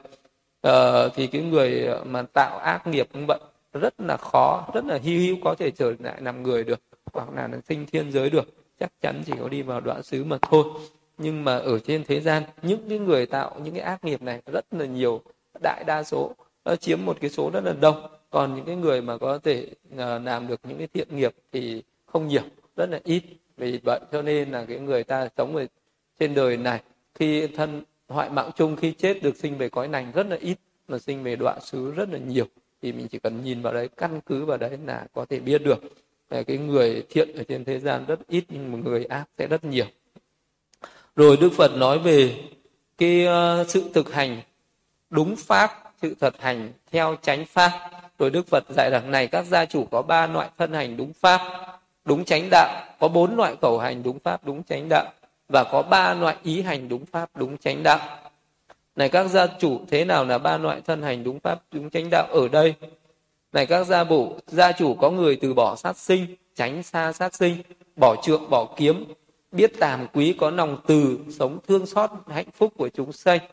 Các loài hữu tình từ bỏ lấy của không cho tránh xa lấy của không cho. Bất cứ tài vật gì của người khác hoặc tại thôn nàng hoặc tại núi rừng không cho người ấy không lấy trộm tài vật ấy. Từ bỏ sống tà hạnh đối với các dục không giao cấu với các hàng nữ nhân có mẹ che chở có cha che chở có mẹ cha che chở có bà con anh chị em che chở. Được hình phạt bảo vệ được uh, chính quyền bảo vệ. Cho đến những nữ nhân được trang sức bằng vòng hoa như vậy này các gia chủ là ba loại thân hành đúng pháp đúng chánh đạo.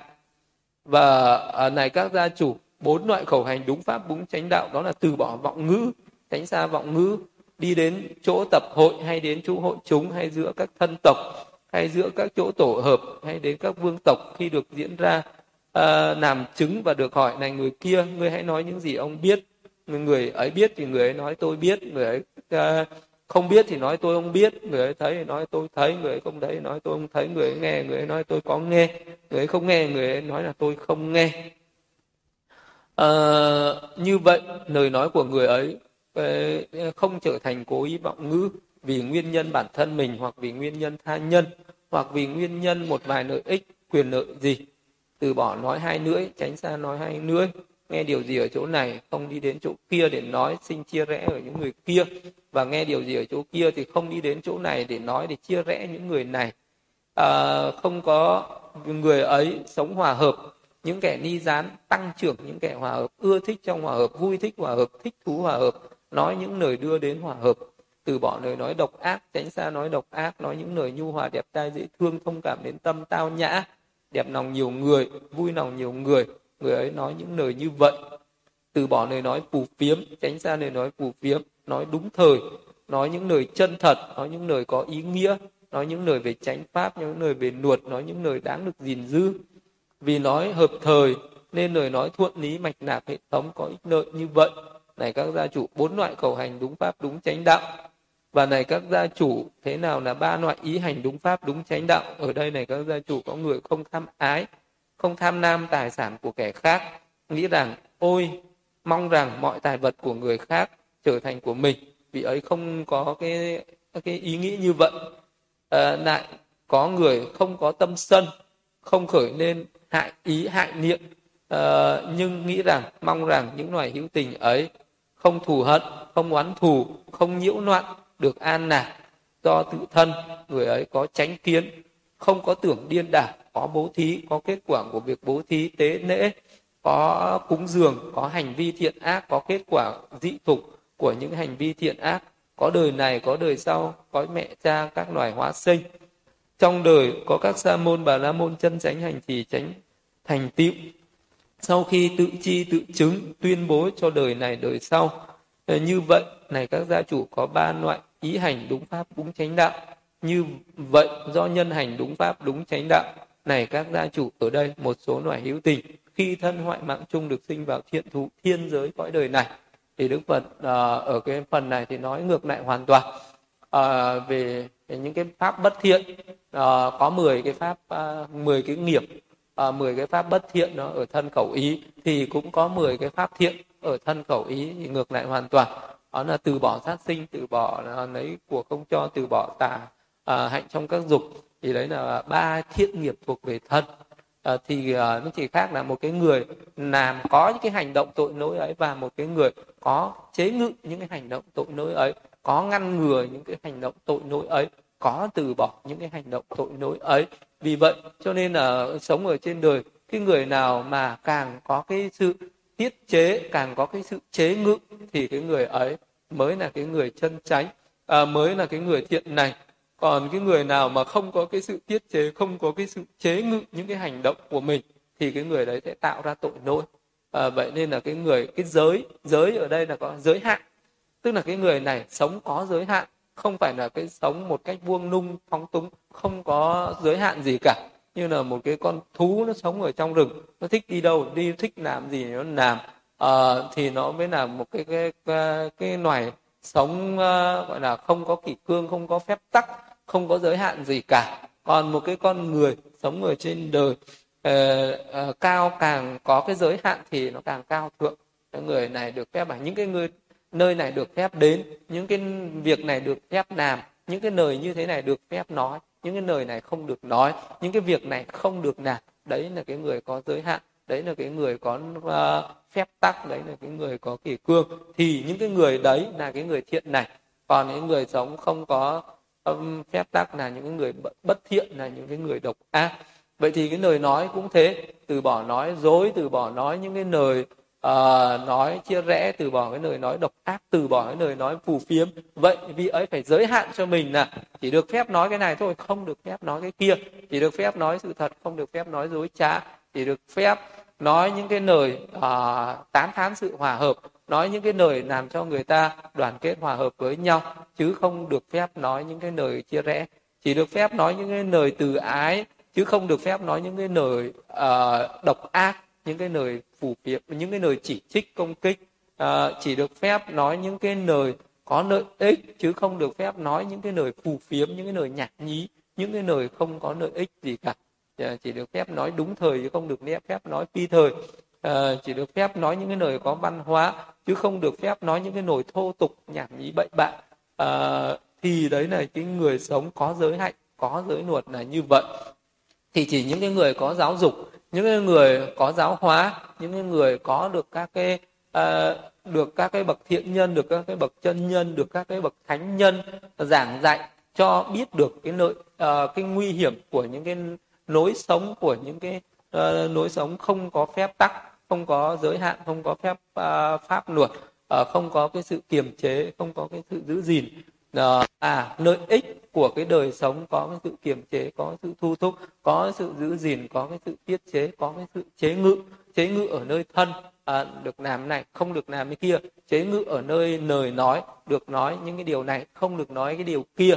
Chế ngự ở trong tâm đó là được nghĩ cái điều này không được nghĩ điều kia à, đó là ờ, ở tâm không có tham tài sản người khác không được khởi lên cái ý à, mong muốn à, chiếm đoạt tài sản người khác không được nổi lên cái ý mong cho người khác khổ đau chết chóc tàn sát người khác không được khởi lên cái ý nghĩ rằng không có nhân quả không có nghiệp báo không có luân hồi tái sinh. À, về vậy nên là thích làm gì thì là không được khởi cái ý nghĩ bất thiện ấy khởi nên ý nghĩ bất thiện ấy rất nguy hiểm. À, vậy thì là cái người ấy có cái sự thu thúc có sự giữ gìn có sự kiềm chế ở cả thân ở cả lời nói và ở cả trong tâm ý như vậy thì cái người ấy sẽ có được 10 cái thiện nghiệp. Vậy cái người không có thiện nghiệp là cái người sống uh, buông thả buông nung sống uh, không có cái uh, giới hạn gì hết. Cái người đấy thích sống tự do không có giáo dục không có giữ gìn uh, những cái hành động cái lời nói và cái ý nghĩ của mình. Còn những người làm tạo ra được những cái thiện nghiệp tránh được những cái ác nghiệp là cái người ấy là cái người được tiếp thu những cái sự giáo dục uh, chân chánh những cái giáo dục thiện này uh, và chấp nhận và giữ gìn uh, mình giữ gìn chính cái thân uh, uh, của mình giữ gìn lời nói của mình giữ gìn cái tâm của mình chế ngự uh, những cái hành động bất thiện ấy có thể nó đã thành cái thói quen rồi. Trước kia khi mình chưa được nghe uh, giáo hóa chưa được nghe giảng dạy uh, chưa có ai uh, khuyến khích mình bỏ những cái điều đó cho nên đã trải qua những cái thời gian năm tháng uh, quá có thể trải qua uh, cả một thời gian dài à, cả nửa đời người cả quá nửa đời người cả một cuộc đời mình đã làm những cái tội lỗi đấy rồi. À, đã sát sinh trộm cắp tà dâm nói dối rồi nói hai lưỡi nói độc ác nói phù phiếm nhảm nhí rồi. À, đã tham sân hận tà kiến nó à, thành cái thói quen rồi. Thì giờ mới được nghe giáo hóa mới được nghe giảng dạy mới được nghe cái lời uh, nói à, để phân biệt được thiện ác tránh tà này thì giờ phải làm sao thì phải kiềm chế. Mỗi khi cái ý nghĩ ấy cái hành động ấy nó khởi lên phải chế ngự nó lại phải thúc giục phải nhắc nhở mình. Không được làm cái từ việc ấy từ bỏ cái việc ấy. Việc đó đáng sợ hãi đáng xấu hổ rất nguy hiểm. Không được làm nó nữa. Không được nói lời như vậy nữa. Nói như như vậy là nguy hiểm. À, là tội lỗi là phải chịu cái quả báo khổ đau. Không được suy nghĩ như vậy nữa. Suy nghĩ tham lam suy nghĩ sân hận suy nghĩ những cái điều tà kiến điên đảo này là sẽ dẫn đến đoạn xứ khổ đau. Thì khi mình một cái người thường xuyên có cái suy tư như vậy có cái tác ý như vậy có cái như lý tác ý như vậy thì mới giữ được cái ờ, thân của mình không tạo tội lỗi thì mới giữ được cái lời nói của mình không tạo tội lỗi thì mới giữ được cái ý của mình không suy nghĩ những điều tội lỗi nữa. Vậy là cái người ấy phải có cái sự uh, ghê sợ phải có cái sự uh, hổ thẹn những cái điều tội lỗi mà mình đã làm ghê sợ những cái điều tội lỗi đấy mà mình đã làm. Phải có cái sự uh, hối tiếc phải có cái sự sám hối để từ bỏ những cái tội lỗi uh, mà mình đã làm. Phải có cái sự ngăn ngừa từ nay quyết tâm không từ bỏ. Phải có cái sự tu sửa từ nay mình sẽ từ bỏ từ từ bỏ dần dần rồi dần dần. Những cái uh, bất thiện ấy nó sẽ giảm bớt rồi nó sẽ à, những cái pháp thiện dần dần nó sẽ tăng lên rồi dần dần nó thành cái thói quen. À, cái thói quen bất thiện ấy nó giảm đi và cái thói quen ngăn ngừa chế ngự tiết chế à, tránh xa tội lỗi này nó tăng lên. À, cái tâm tàm quý nó tăng lên. Rồi cái như lý tác ý cái suy, suy xét chân sánh nó tăng lên. Rồi dần dần mình sẽ uh, trở nên thuần thiện thân trở nên thuần thiện khẩu trở nên thuần thiện và tâm trở nên thuần thiện mới không còn tội lỗi mới không còn lỗi nầm nữa. Còn uh, cái người mà chưa được uh, uh, cái người mới thực hành giữ gìn thì nó chưa được thuần thục thì đôi khi nó vẫn còn phạm và những cái điều tội lỗi ấy. Nhưng mà phải thường xuyên chế ngự kiểm soát thân tâm rồi dần dần nó cũng sẽ buông bỏ buông xả và từ bỏ được cái tội lỗi ấy. Thì nó trở thành những cái thiện nghiệp về thân khẩu ý càng ngày nó sẽ càng tăng lên tăng trưởng và lớn mạnh lên.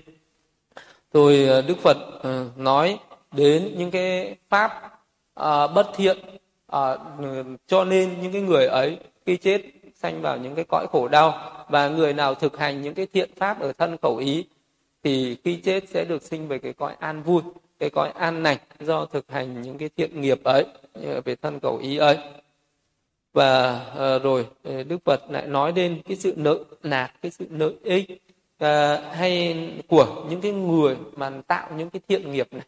Uh, những người nào mà đã sống với thiện nghiệp này thực hành những cái thiện nghiệp này sẽ đạt được những cái điều mình mong muốn sẽ đạt được những cái điều mình mong cầu. Và còn uh, uh, ở đời thì người ta có những ai cũng bận ai cũng rất là sợ khổ đau và ai cũng rất là mong muốn được an vui hạnh phúc à, nhưng mà người ta không biết khổ đau từ đâu mà đến hạnh phúc từ đâu mà ra. Nên người ta chỉ cầu xin người ta nghĩ rằng có một cái đấng thần linh nào đó sẽ ban hạnh phúc cho mình sẽ che chở cho mình không gặp những cái rủi ro bất hạnh. Cho nên người ta mới lập ra những cái đàn tràng tế lễ mời thầy cúng đến để cúng bái để dâng lên sôi oản rượu thịt để cúng bái. Cái tưởng tượng là có cái ông thần vô hình vô tướng không nhìn thấy ông ấy đâu nhưng mà cứ nghĩ là ông đang ngồi đấy ông nhắm rượu ờ, xong rồi à, xin gì cũng cho cái đó. Cho nên người ta hay tin tưởng vào cái điều đấy cho nên người ta sống với cái mê tín dị đoan với cái tín ngưỡng dân gian. Ờ, và cái đại đa số người trên thế gian người ta mê muội người ta tin vào những cái điều phù phiếm vô lý nhảm nhí ấy.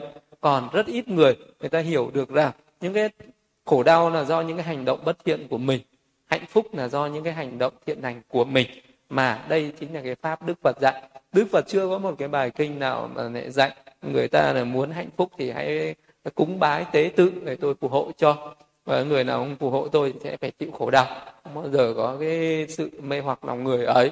Mà đức phật chỉ nói là hành tội lỗi à, những khổ đau là do cái hành động tội lỗi ở thân khẩu ý của chính cá nhân cá thể chính như con người của mỗi người.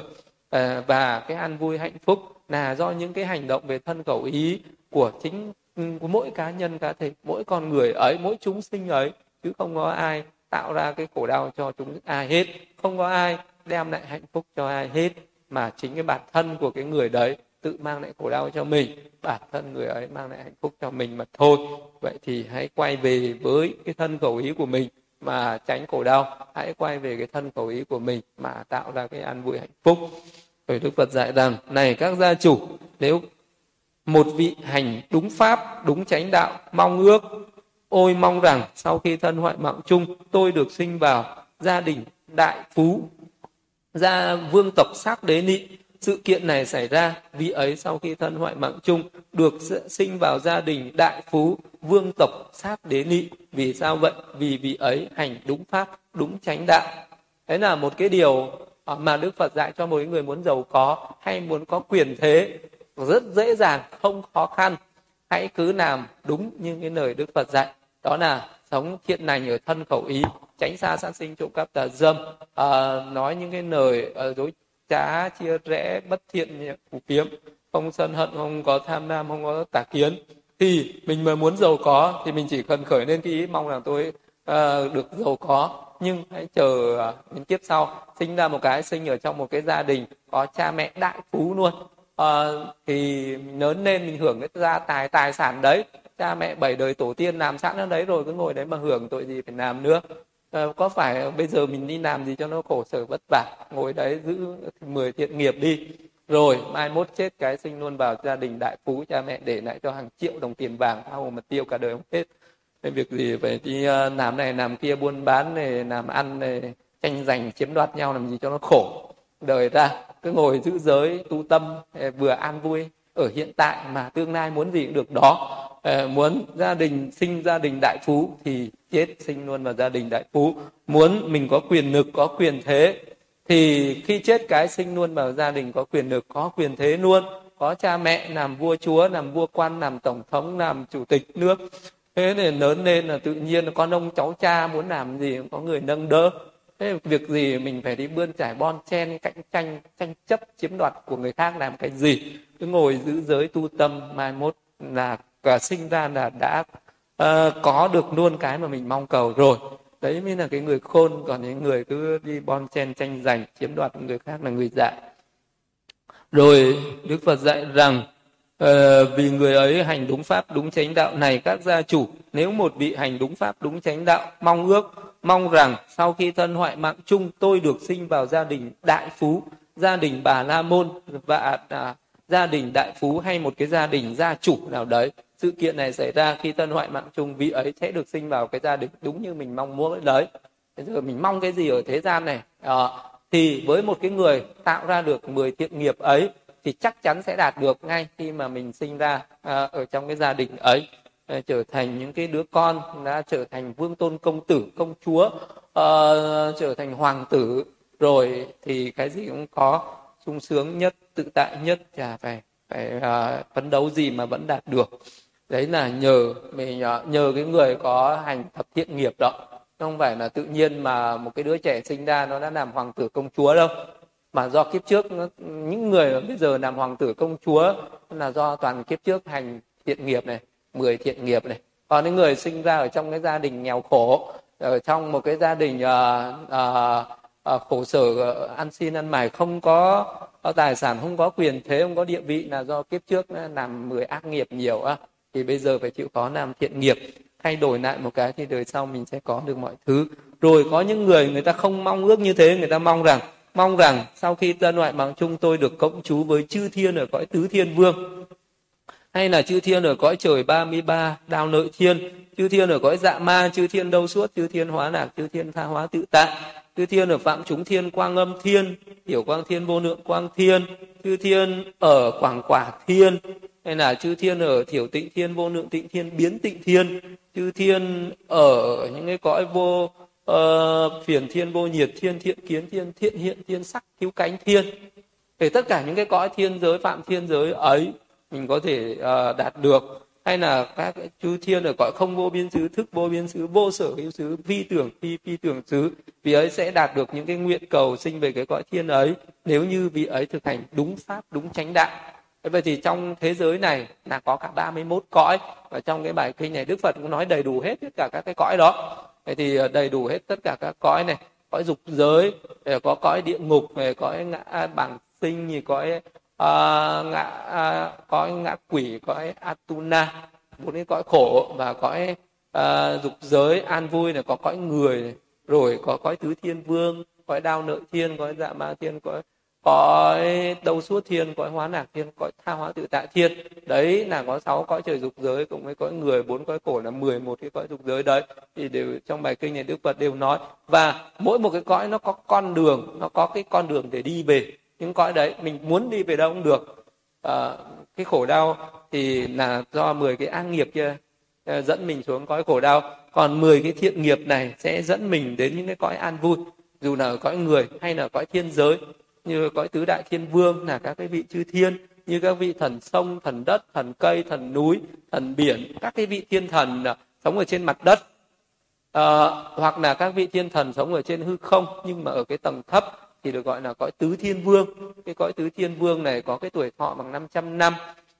À, bằng 500 năm mà một ngày một đêm ở cõi tứ thiên vương là bằng 50 năm ở cõi người. Vậy mà ờ, một à, năm là cũng có 360 ngày một tháng có 30 ngày.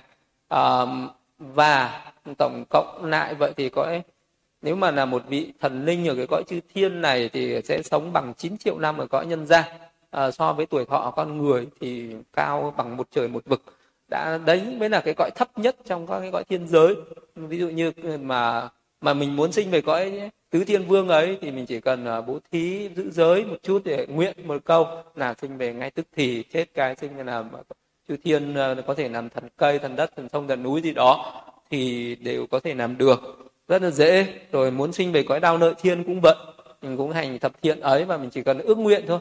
Mong là tôi được sinh cộng chú với các vị chư thiên ở cõi đau nợ thiên à, là cái tầng trời thứ hai có cái tuổi thọ bằng một nghìn năm cõi nhân gian. Các vị đau nợ thiên thì không sống ở trên này mà sống ở trên rất là cao. À, có các cái nâu đài bằng à, pha lê bằng châu báu à, bằng vàng bằng ngọc bích hay là bằng các cái loại rất là báu ấy. Có cái tuổi thọ bằng một nghìn năm à, một à, ngày một đêm bằng một trăm năm ở có nhân gian. Thì à, tổng tính ra thì à, một kiếp sống ở đấy bằng 36 triệu năm ở nhân gian. À, và cái tuổi thọ đấy hơn cõi người. Và cái sống cõi đấy rất là à, an vui tự tại hơn cõi người rất là nhiều.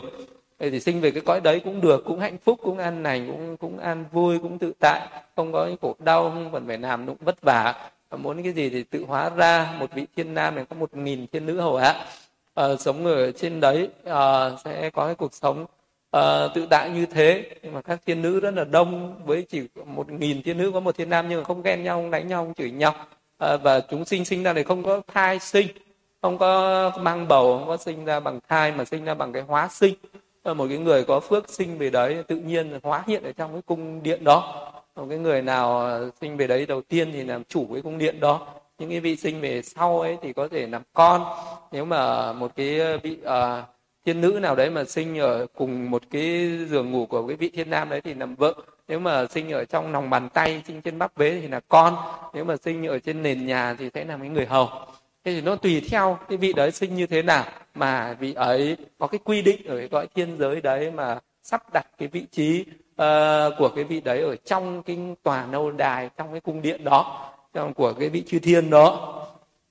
Rồi là cái cõi dạ ma thiên thì uh, lại ờ, gấp đôi cái tuổi thọ lại gấp đôi cái cõi à, đau nợ thiên cái hạnh phúc cái an vui cũng gấp đôi. À, rồi cái cõi đâu suốt thiên thì lại gấp đôi cái cõi dạ ma thiên đó ờ, cõi hoán là thiên thoa hoán tự tại thiên thế là cái cái cõi thiên càng cao hơn thì cái hạnh phúc cái nạc thú nó lại càng gấp đôi một cái cõi ở bên dưới. Thì lại cái nạc thú lại càng cao hơn nữa cái tuổi thọ cao hơn nữa uh, cái sự an vui lại càng cao hơn nữa những cái bất thiện nó lại càng vi tế đi nó lại càng ít đi. Thì càng cái cõi thấp cái pháp bất thiện nó càng lớn mà càng cái cõi cao thì cái pháp bất thiện nó càng ít đi nó càng giảm đi và người ta sẽ càng sống thánh thiện hơn. Còn uh, cao hơn nữa là các cái cõi thiên như là phạm chúng thiên phạm phụ thiên đại phạm thiên là cái cõi sắc giới.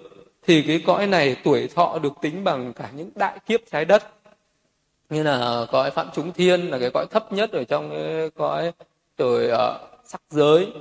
Thì uh, một cái vị nào đó mà chứng được sơ thiền vậy muốn sinh về cái cõi phạm thiên phải là hành thiền mới chứng được. Còn ở cái cõi chư thiên thì chỉ cần làm thập thiện là là về được thôi. Chỉ cần uh, hành thập thiện là đủ sinh về các cõi chư thiên tùy theo mong muốn tùy theo ước nguyện hay tùy theo công đức như có người công đức lớn thì sinh về cõi thiên cao, công đức ít thì thiên về cõi thiên ít, nhưng cũng có những cái vị chư thiên người ta sinh theo cái nguyện vọng. Đó là có những người người ta làm công đức rất lớn nhưng người ta không thích sinh về thiên, người ta thích sinh nhận làm người. Thì người ta nguyện là tôi chỉ muốn sinh nhận làm người, thì chết người ta vẫn sinh nhận làm người. Và có những người cái công đức người ta rất nhỏ nhưng người ta không thích lại làm người người ta muốn là tôi được sinh về cõi chư thiên. Thì vậy nên là khi ngày xưa, ngày mục kiền niên là cái vị đệ nhất rất hay đi lên các cõi trời để hỏi các vị chư thiên là nguyên nhân gì mà các vị được sinh lên cõi trời. Thì lúc đấy rất nhiều vị chư thiên rất là xấu hổ. À, khi mà được hỏi như vậy à, tại sao lại xấu hổ? Không muốn nói ra. À, tôi có những cái công đức quá nhỏ bé. Thế mà nhỏ bé làm sao mà? À, vì tôi thường hay đến cái am của cái vị uh, sa môn đó tôi quét ná. Uh, mà mồi nhờ mỗi cái công đức đấy mà tôi được sinh lên cõi trời à, đấy rất là đơn giản. À, muốn sinh lên cõi trời. Đôi khi chỉ vì một cái hành động là thấy mấy cái ná nó rụng ở cái am của một vị sa môn đến quét dọn cho với cái mong muốn là cái để cho vị đó có được cái chú xứ sạch sẽ để tu tập. À, nhờ mỗi công đức đấy mà được sinh lên cõi trời hưởng phước mấy trăm triệu năm. À, có những người thì khi được ngày một kiền niên hỏi rất là xấu hổ và tôi chả làm gì chỉ mỗi một lần à, cúng dường cho một vị sang môn một bát ngô nướng. Mỗi vậy tinh nhiên cõi trời hưởng phước mấy trăm triệu năm. Có người và tôi chỉ cúng được cho một vị sa môn một chóng mía một cái muỗng cơm. Có người cũng được một chóng mía hay là có người và tôi chỉ vì cái hành động là hiếu thảo với cha mẹ. Có những người nói là tôi chỉ vì à, có à, là một cái người à, rất là à, rất là hiếu kính đối với người thân hoặc là người kính trọng những cái người lớn hơn hoặc là kính trọng những cái bậc sư trưởng, hoặc là có những người vợ ờ, rất là ờ, yêu quý những người rất là trung thủy với những người chồng. Có thể chỉ vì những cái hành động ấy mà cũng được sinh thiên giới. Tức là cái pháp để sinh thiên giới, nó rất là đơn giản, nó rất là dễ dàng. Có thể là chỉ những cái thiện nghiệp rất là nhỏ bé mà vẫn có thể sinh cõi thiên giới đó được. Vậy thì cái việc cái con đường sinh thiên nó rất là dễ. Chứ nó không khó như một số tôn giáo như là suốt đời thờ phụng suốt đời tế lễ suốt đời cúng bái à, rồi để mong rằng cái chết để có những cái à, vị ấy mới đưa mình lên cái cõi thiên đàng sống. Nhưng mà thực tế thì nó quá đơn giản quá dễ dàng. Chả cần thờ tự lễ bái cầu nguyện gì ai hết. Chỉ cần làm một việc thiện khởi lên một ý một cái ý nguyện mong muốn cái sinh liền chứ thực ra các cõi thiên giới chẳng có ai có quyền ta cho người này lên thì mới được lên người này không cho lên đọa xuống. Không có ai có cái quyền đấy mà tất cả các cái cõi sống khác nhau đều mọi người đều có quyền uh, sinh về đời. Không ai có cái quyền ngăn cản ai. Không có cái quyền không ai có cái quyền cho phép ai hết. Các vị vua ở các cõi trời cũng bận. Không có quyền cho người này tái sinh về cái cõi thiên giới của tôi. Còn người này không cho sinh về đâu. Không có cái quyền đó à, cũng như vậy. Ừ, bây giờ con người ta đầu thai tái sinh ở các cõi sống khác nhau là do nghiệp do cái nhân duyên của người đó chứ không phải là do ai điều hành cái sự tái sinh đó hết. Nên là sinh về đâu là do mình. Mình muốn là mình sinh về đấy mà thôi. Mình tạo cái nhân tương ứng mình sinh về đấy. Những người chứng được sơ thiền thì sinh về cõi sơ thiền chứng được nhị thiền thì sinh về cõi nhị thiền. Sơ thiền thì có phạm chúng thiền phạm phụ thiền đại phạm thiên vì nó có ba cái mức độ thiền khác nhau. Ờ, ở bậc thường bậc trung bậc thượng. Thì nên là có ba cái cõi của sơ thiền.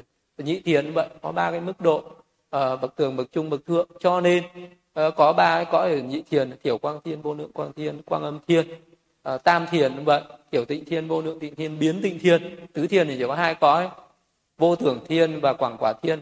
Quảng quả thiên thì sống bằng 500 đại kiếp vô thường thiên thì là cũng 500 đại kiếp nhưng là chỉ có thân mà không có tâm rồi bốn cái cõi vô sắc mà không vô biên xứ thức vô biên xứ vô sở hữu xứ phi tưởng phi phi tưởng xứ. Không vô biên xứ thì sống bằng 20 đại kiếp thức vô biên xứ bằng 40 đại kiếp. Uh, và vô sở hữu xứ 60 đại kiếp và phi tưởng phi vi tưởng xuống sống được 80 đại kiếp thế đất.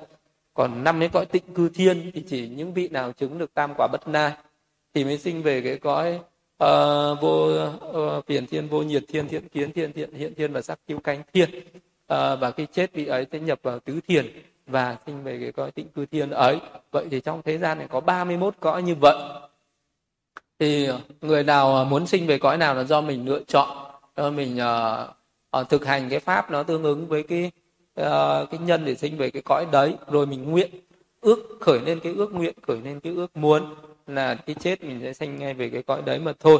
Để đức phật là thuyết giảng về ba các cái cõi sống khác nhau như vậy và con đường để đi đến cái cảnh giới đi đến các cái cõi sống khác nhau như vậy thì được đức phật thuyết giảng đầy đủ à, ở trong cái bài kinh này. À, để cho các cái vị bà la môn gia chủ có cái quyền lựa chọn cái kiếp sống tương lai của mình biết được à, cái hành động của mình nó sẽ dẫn đến cái quả báo ở tương lai. Thì mình sẽ đi về đâu cùng cái hành động cùng với cái ước muốn của mình nó mới là cái nhân để đưa mình về những cái cõi khác nhau chứ không phải là cái sự thờ phụng không phải là cái niềm tin tín ngưỡng không phải ai có cái quyền cho mình sinh về đây hay về kia mà cái hành động và ước muốn của mình quyết định. Cái tương lai mình sẽ sinh về cái cõi ấy.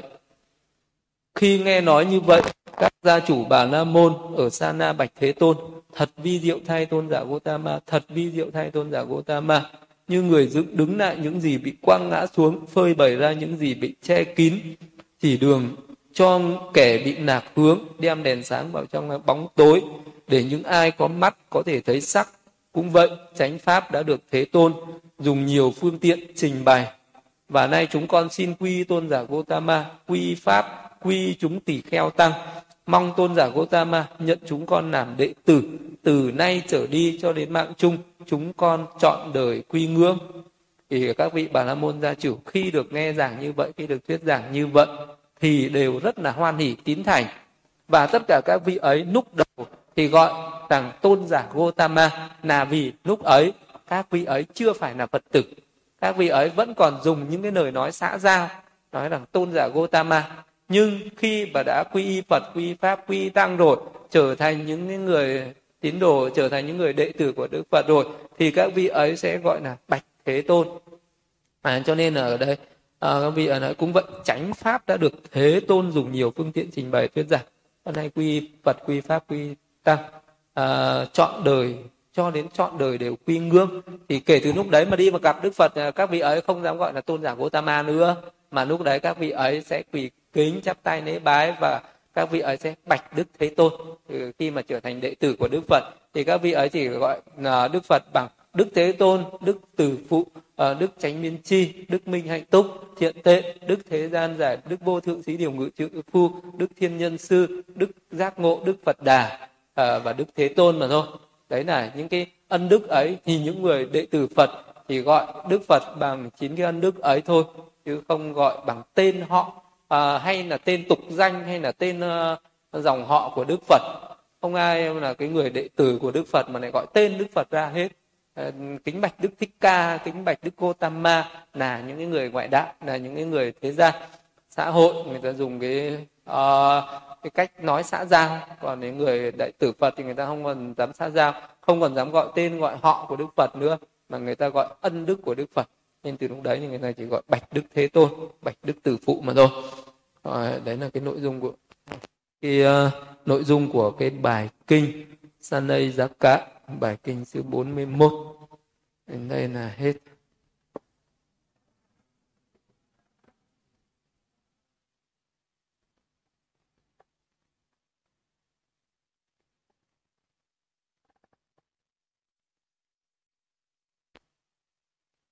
Dạ, con cung kính bạch sư, con xin được chuyển qua phần hỏi pháp và trình pháp ạ.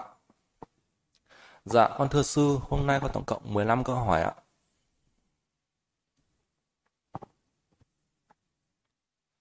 Dạ, con thưa sư, con xin đọc câu hỏi của hành giả Phạm Khuyên. Con xin kính đảnh lễ sư, kính thưa sư hoan hỷ cho con hỏi.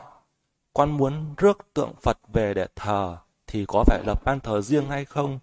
Hay có thể thờ chung cùng với ban thờ gia tiên được ạ? Con xin tri ân sư ạ.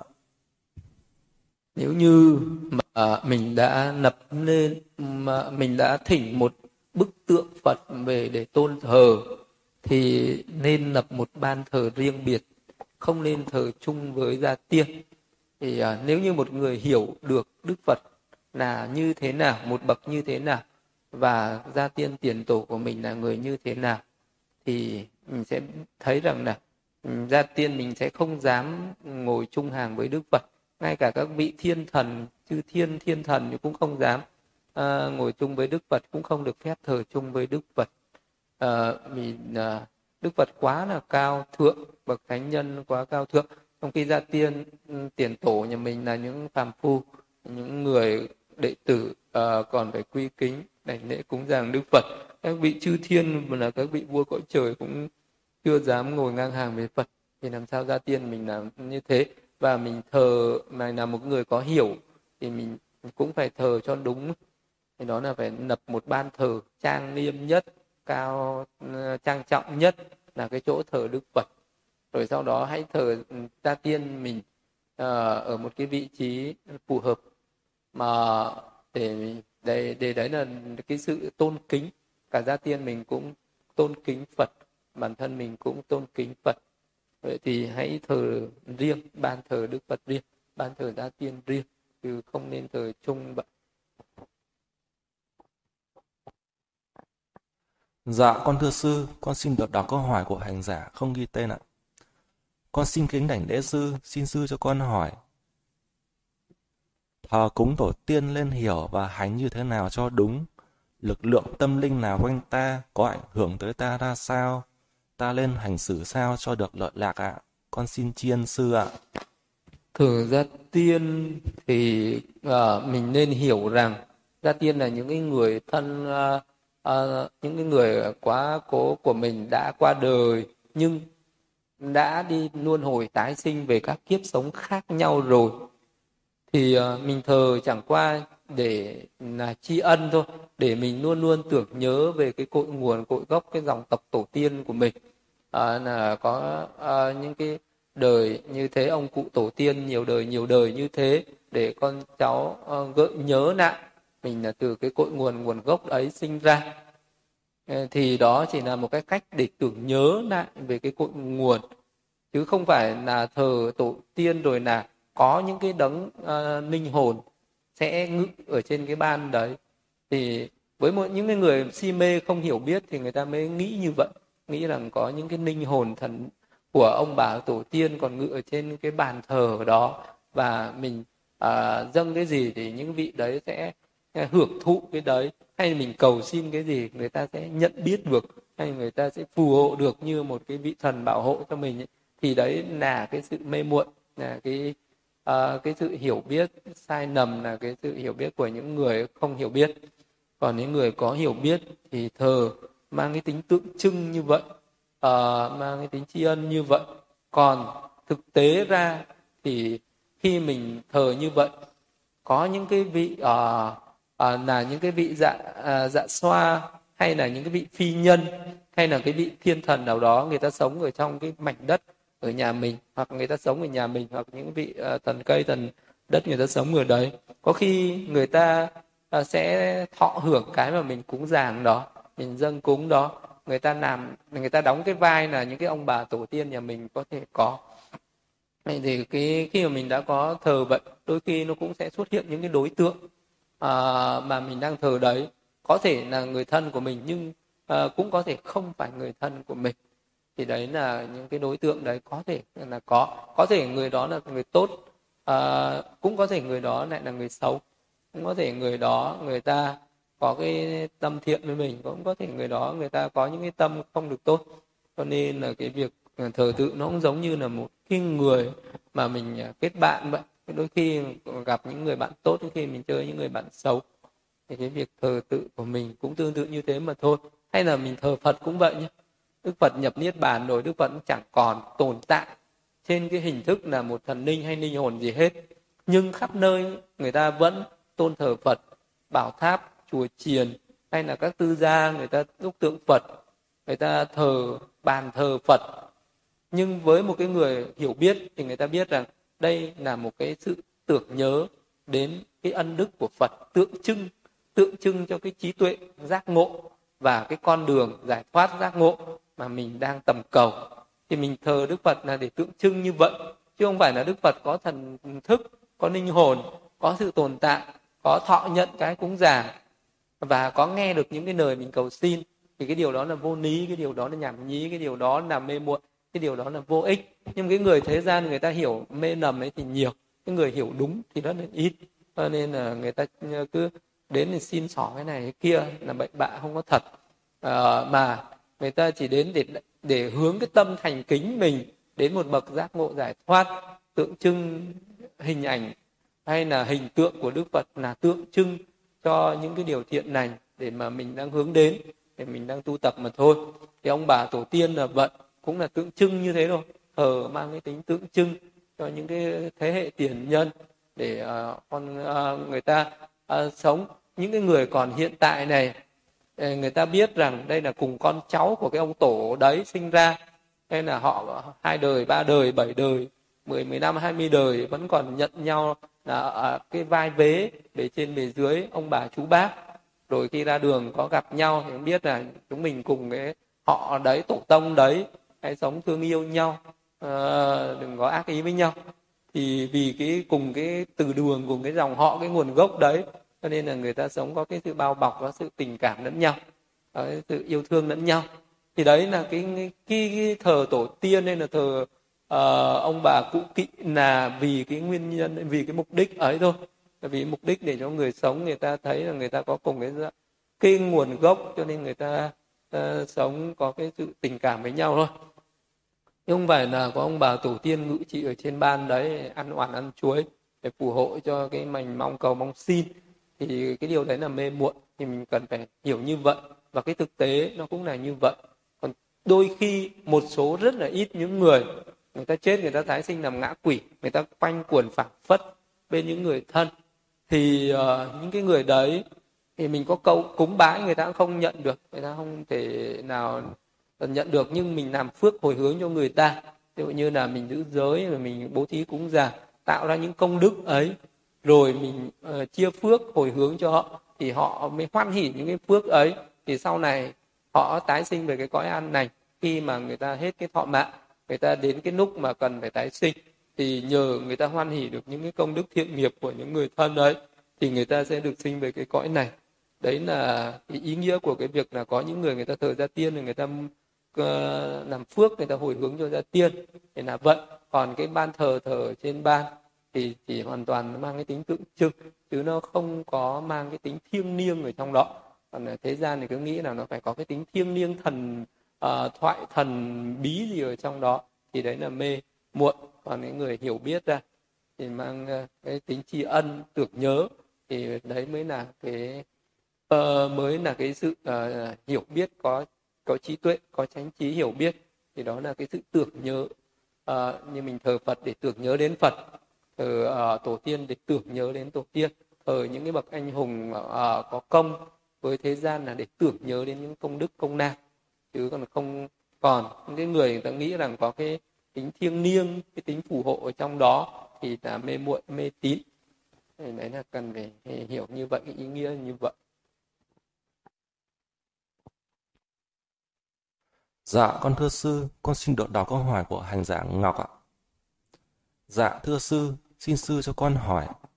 Con được biết khi mình cúng dỗ, người thân đã mất, không thể ăn được, trừ khi mình làm phước và hồi hướng. Vì thức ăn của họ là phước chứ không ở dạng vật chất giống của con người. Nhưng chỉ có một loại ngạ quỷ nhận được và cũng rất khó. Tuy nhiên gần đây con nghe nhiều là người mất nếu rơi vào con đường ngạ quỷ thì có thể ăn được thức ăn mình cúng. Con tìm thấy, con tìm và thấy trong kinh tăng chi bộ, phẩm Gia Lu Soli, Đức Phật nói, nếu có người sinh vào ngạ quỷ, vị ấy có thể ăn được thức ăn do người thân cúng, đó là tương ưng xứng. Dạ thưa sư, vậy điều nào mới là đúng ạ? Con có thể tìm ở kinh nào để đọc được thông tin chi tiết và chính xác nhất không sư? Con xin thành kính tri ân sư ạ thực tế thì vẫn có một số chư thiên thọ nhận và ăn được những thức ăn của người ta dâng cúng. Vẫn có nhưng phải có không có. Một số chư thiên ờ, cái, cái họ chư thiên người ta ăn được cái dinh dưỡng ở những cái cái phẩm vật mà mình dâng lên cúng giả cái điều đó là có nhưng mà có rất ít bài kinh đức phật nói đến điều đó và không có khuyến hóa quá nhiều về việc đó. Thì cái việc mà mình ờ, à, dâng cúng cho các vị chư thiên ăn thì người ta cũng à, không phải là người ta sống dựa hoàn toàn vào cái phẩm vật mà do cái người thế gian dâng cúng. Người ta vẫn có kể cả người thế gian không dâng cúng họ vẫn có thức ăn của họ. Vậy thì cái sự dâng cúng của cái người thế gian à, nó chỉ gọi là thêm cho người ta được một chút cái món ăn rất là, là nhỏ bé ít ỏi mà thôi còn cái việc của người ta ăn rồi người ta có hộ trì được cho mình hay không thì cũng chưa bị cũng không không phải là người ta ăn mà người ta hộ trì cho mình được. À, giống như là à, bây giờ mình à, à, bố thí cho những cái con con cá trước nó ăn thì đấy cũng là chuyện bình thường. Bố thí cho một người khác ăn thì mình có cái phước của cái sự bố thí. Hay là mình dâng cúng cho một vị chư thiên ăn thì mình sẽ có cái phước của cái sự bố thí. Hay mình dâng cúng cho một người khác ăn một người ăn xin hay một vị sa môn mình cúng dường một bữa ăn thì đó là cái phước của cái sự bố thí. Thì uh, mình bố thí cho vị chư thiên uh, thì nó cũng giống như là một cái người uh, nghèo bố thí cho một người giàu. Uh, như là một cái người ăn xin xin được uh, 5 đồng tiền lẻ bố thí cho một nhà triệu phú vậy. Uh, triệu phú à ừ, thôi thì bố thí thì cũng cũng cảm ơn chả lẽ đến nó cho mình mình lại ông lấy không nhận thì nó tủi thân thì, ờ, thì cũng vậy các vị chư thiên người ta cũng chẳng thiếu gì phước. Phước người ta vô biên vô tận người ta xài trả hết. Nhưng mà cái người nhân loại thì phước đã kém cỏi còn đến bố thí cho người ta thì người ta cũng cũng dùng để cho mình có phước thôi. Chứ không phải là người ta thiếu phước thì có một số chư thiên ăn được cái thức ăn của con người dâng cúng chứ không phải không có nhiều đó là có. À, có một số bài kinh đức phật cũng nói điều đó. À, thì đó chỉ là một cái pháp bố thí mà thôi uh, nhưng mà nếu như cái con người ta sống ở trên đời thì người ta cứ nghĩ rằng những cái vậy chư thiên thần đấy sẽ ban được cho người ta những cái điều người ta mong cầu. Người ta được sống lâu mạnh khỏe ăn vui sắc đẹp. Người ta nghĩ rằng các vị chư thiên có những cái thần lực lớn như vậy có thể ban được những cái điều đó. Cho nên người ta mới sinh ra những cái tế lễ nghi lễ cầu xin cầu khấn như thế rất là nhiều. Thì nó sẽ làm mất thời gian của những cái người mà muốn đi tìm một cái con đường giải thoát giác ngộ nhất là những người mà học hiểu cái pháp của đức phật mà vướng bận vào những cái cái việc đó thì dễ sinh ra những cái mê muội mê tín à, những cái tâm mong cầu những cái pháp hữu lậu những cái pháp à, những cái pháp rất là tầm thường ở thế gian mà đức phật muốn cho mọi người tầm cầu những cái pháp cao thượng hơn đi đến giải thoát giác ngộ niết bàn cho nên là không chú trọng về những cái pháp tế lễ cúng bái đó. Còn nói rằng là trong các cái cõi vô hình thì cũng có người nhận được những cái thức ăn chứ không phải là không. Thì cái đấy nó chỉ là pháp bố thí thôi.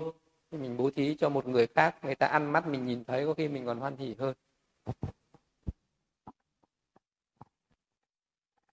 Dạ, con thưa sư, con xin đọc câu hỏi của hành giả Phúc Khoảng. Con xin kính đảnh lễ sư, con có câu hỏi như sau ạ hiến tạng lúc còn sống, hiến tạng khi đã chết, và hiến xác khi đã chết. Ba việc này có nên thực hiện hay không và trường hợp nào là tốt nhất? Con xin chiên công đức của sư ạ.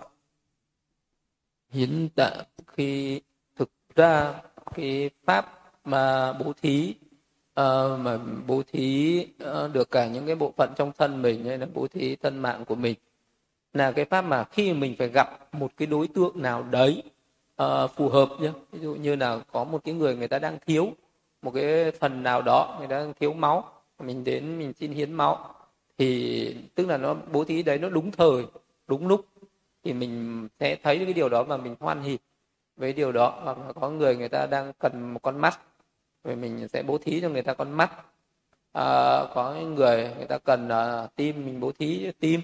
Có người uh, cần cái gì đó ở trong cơ thể của mình và mình bố thí cho người đó. Thì cái pháp đấy là cái pháp bố thí ở cái mức độ bậc trung đó. À, còn cái chết rồi thì, thì bố thí thì uh, lúc đấy kia thực ra cái xác thân của mình thì lúc nó chết rồi nó chỉ là tứ đại thôi đất nước lửa gió thôi. Là cái giá trị của nó rất là thấp. À, thì cái lúc đấy mình tác ý bố thí thì cũng được nhưng mà cái cái quả của nó không thể bằng cái lúc mà mình bố thí cái lúc mà mình còn sống. Thì bố thí cái lúc còn sống thì rất là khó bởi vì con người ta ai cũng tham ái với cái xác thân này.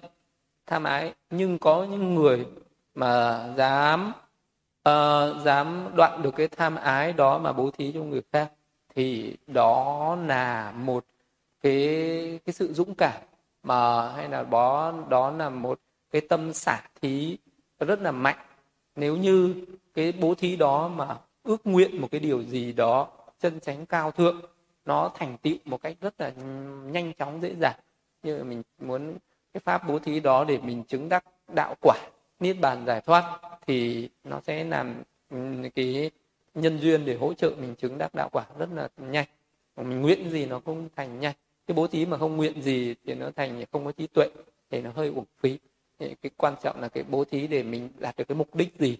À, mình hãy đề ra cái mục đích đó để mà bố thí. Còn uh, khi chết rồi thì bố thí thì nó rất là dễ rất đơn giản. Nhưng mà khi mà mình còn sống mà dám bố thí thì mới là cao thượng.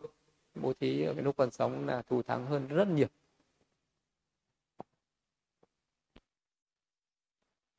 Dạ, con thưa sư, con xin đọc câu hỏi của hành giả Trần Trung ạ. Thưa sư, xin sư cho con hỏi, con mới biết đến cách hơi thở trong chánh niệm và hàng ngày lúc nào có cơ hội, con đều để ý đến hơi thở để đưa tâm về hiện tại. Trước đây, con thường khó ngủ, giờ trước khi ngủ con thường để ý đến hơi thở và rồi ngủ lúc nào không biết. Con cảm thấy dễ đi vào giấc ngủ hơn. Tuy nhiên, con có tìm hiểu trên mạng thì có vẻ như cách này không tốt. Vậy, con xin sư chỉ dẫn giúp con. Con xin tri ân công đức của sư ạ. Nhưng mà mình hành thiền, nhưng mà cái mục đích của mình tập thiền đấy, với cái mục đích gì có người tập thiền chỉ là vì để cho mình có sức khỏe, có người mất ngủ, mình chỉ tập thiền vì cái mục đích để cho mình ngủ ngon hơn. Có những người ờ, tập thiền vì mục đích là vì mình có những cái bệnh về tâm như là bị stress, bị căng thẳng. Thì mình muốn giảm bớt những cái bệnh về tâm lý đó mà hành thiền. Thì tất cả những cái pháp hành thiền đó, nó cũng, thì nó cũng sẽ đạt được cái kết quả như mình mong muốn đấy nhưng mà những cái kết quả nó cũng đều rất là thấp. Ờ, và ờ, à, phải hành thiền với cái mục đích là vì mình có nhiều cái phiền não có nhiều cái tâm bất thiện tham sân si những cái tán loạn những cái vọng tưởng những cái phóng dật năng xăng ấy. Vì mình muốn uh, đoạn trừ những phiền não ấy vì muốn đi đến giác ngộ đi đến giải thoát đi đến niết bàn mà hành thiền. Thì mỗi người có những cái mục đích hành thiền khác nhau nhưng mà mình nên uh, tìm hiểu sâu hơn về cái mục đích uh, của bà nên phát khởi những cái tâm uh, chân chánh cao thượng hơn khi mà mình hành thiền ấy. Mình không nên uh, để ý đến những cái thành quả nặt vặt nhỏ nhặt của cái pháp hành thiền như là vì hành thiền mà mình ngủ ngon hơn hành thiền mà sức khỏe tốt hơn vì hành thiền mà tâm lý mình ổn định hơn thì những cái đấy nó chỉ là một cái kết quả rất là nhỏ nhặt. À, không nên nằm nơ nó đi không quan tâm. À, mình phải quan tâm là mình hành thiền để mình đối trị được những phiền não những cái tham sân si. Và mình hành thiền vì mục đích, mong cầu giác ngộ giải thoát niết bàn cơ. Còn trên cái con đường à, mình thực hành tu tập ấy, thì nó sẽ đưa đến những kết quả đó là à, vì cái, nó làm cho mình à, sẽ bớt đi những cái căng thẳng, những cái phiền não, những nỗi âu. Cho nên là mình sẽ ngủ ngon. Mặc dù ngủ rất ít nhưng nó sâu, nó vẫn rất là ngon, giấc và nó sẽ làm cho mình có được cái thân thể nhẹ nhàng khinh an. Cho nên là mình cảm thấy nó rất là an lạc thoải mái dễ chịu. Và mình sẽ có được cái cái tâm nó rất là thanh tịnh cho nên trí tuệ nó rất là sáng suốt. Nên uh, và mình khởi lên cái ý là mong cầu uh, nhờ con đường hành tiền này mình sẽ chấm dứt khổ đau chấm dứt luân hồi sinh tử vì cái mục đích ấy. Và hành thiền với một cái chí nguyện cao cả như vậy thì mình sẽ có được cái kết quả cao hơn còn những cái chuyện uh, ăn ngon ngủ ngon nó chỉ là cái chuyện đặt vặt thôi. Um, cũng không nên quá chú trọng đến nó làm cái gì. Uh, và cái điều chắc chắn là nếu như hành thiền hơi thở tốt thì mình sẽ ăn ngon ngủ ngon. Và nhưng đừng bận tâm đến nó nhiều lắm. Không nên để ý đến nó nhiều. Vì để ý nó nhiều mình tham ái với cái ngủ ngon hay là mình cứ hoài nghi thắc mắc là như vậy là đúng hay sai nó đều không hay. Mà cứ nghĩ là mình hành thiền làm sao cho nó đúng và làm sao cho không đúng mà thôi ừ, quan sát hơi thở với cái sự chánh niệm tỉnh giác nhận biết hơi thở vào ra đó.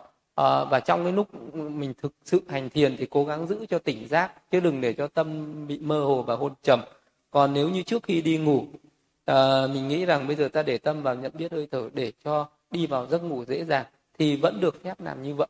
Thì trong lúc mình à, à, nằm xuống ngủ mình à, biết hơi thở vào ra và để cái tâm nó xua tan những cái phiền muội đi căng thẳng đi và nó chìm vào trong giấc ngủ một cách an vui tự tại. Thì điều đó cũng tốt, không phải không tốt. Nhưng cái lúc mình ngồi thiền đàng hoàng nghiêm túc thì đừng để, mình ờ, đừng để cho cái hôn trầm nó khởi lên, mà phải giữ cho tâm tỉnh táo sáng suốt thì điều đó mới tốt.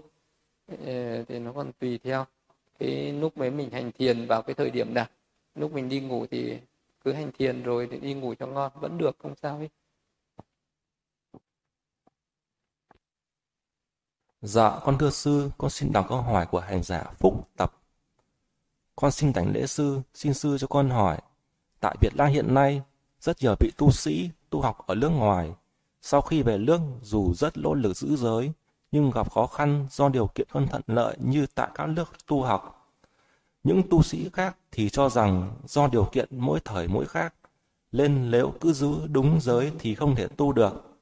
Ví dụ, việc được cúng dường tứ vật dụng, trong đó có tịnh tài, vì không có kapisa, lên vị ấy thọ nhận, có thể dùng để đi đường hoặc xây chùa, phòng xá, nói chung là các việc Phật sự như vậy có thể được gọi là giữ giới hay không giữ giới, hay là giới bị lấm nhơ. Một vụ một vị tu sĩ thế nào được gọi là giữ giới trong sạch ạ? Xin sư từ bi chỉ dạy cho con để con có cái nhìn đúng đắn, không mắc vào tà kiến. Con xin tri ân sư ạ.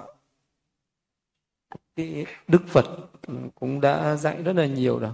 Một cái vị thì à, thực hành trên cái hình tướng như là vị đó mặc áo phấn tảo rách rưới ngồi dưới gốc cây uh, thể hiện ra là mình học rộng biết nhiều nhưng tâm ô nhiễm uh, có nhiều phiền não thì cái hình thức đó là vô ích à, nhưng mà có những người, người uh, mặc dù ờ, người ta có thể là một vài cái giới người ta không chọn vẹn ví dụ như là có những người sẽ giữ ra cái hạnh là tôi sẽ thực hành cái hạnh không giữ tiền.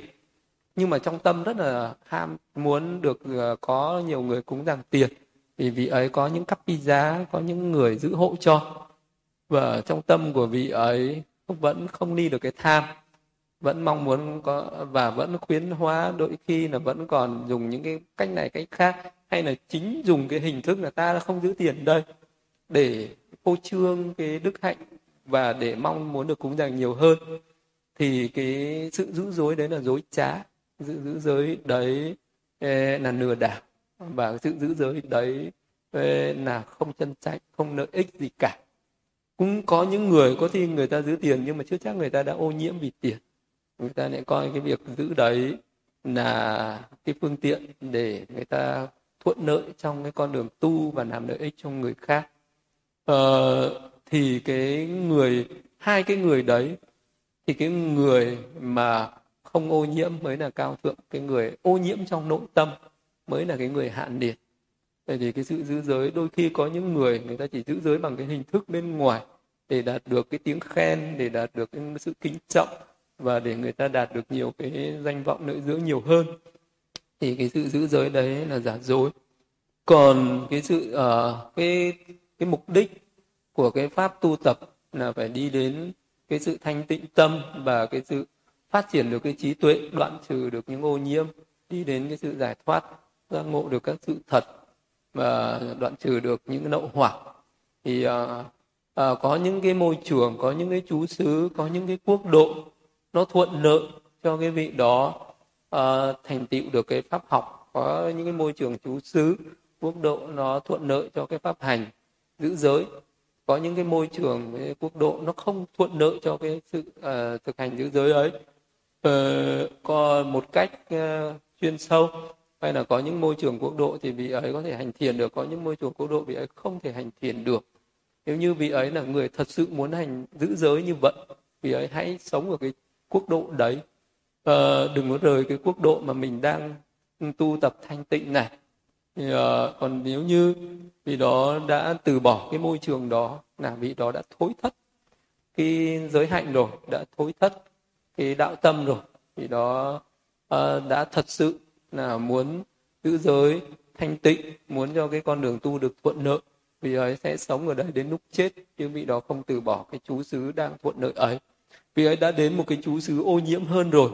Nhưng mà vì ấy lại không có uh, chấp nhận cái chú xứ ô nhiễm ấy mà vị ấy lại trở nên uh, thất vọng chán trường trách móc hay là vẫn cứ cố tình giữ những cái giới cái, cái thực hành cái nối sống giống như ở một cái chú xứ trước kia.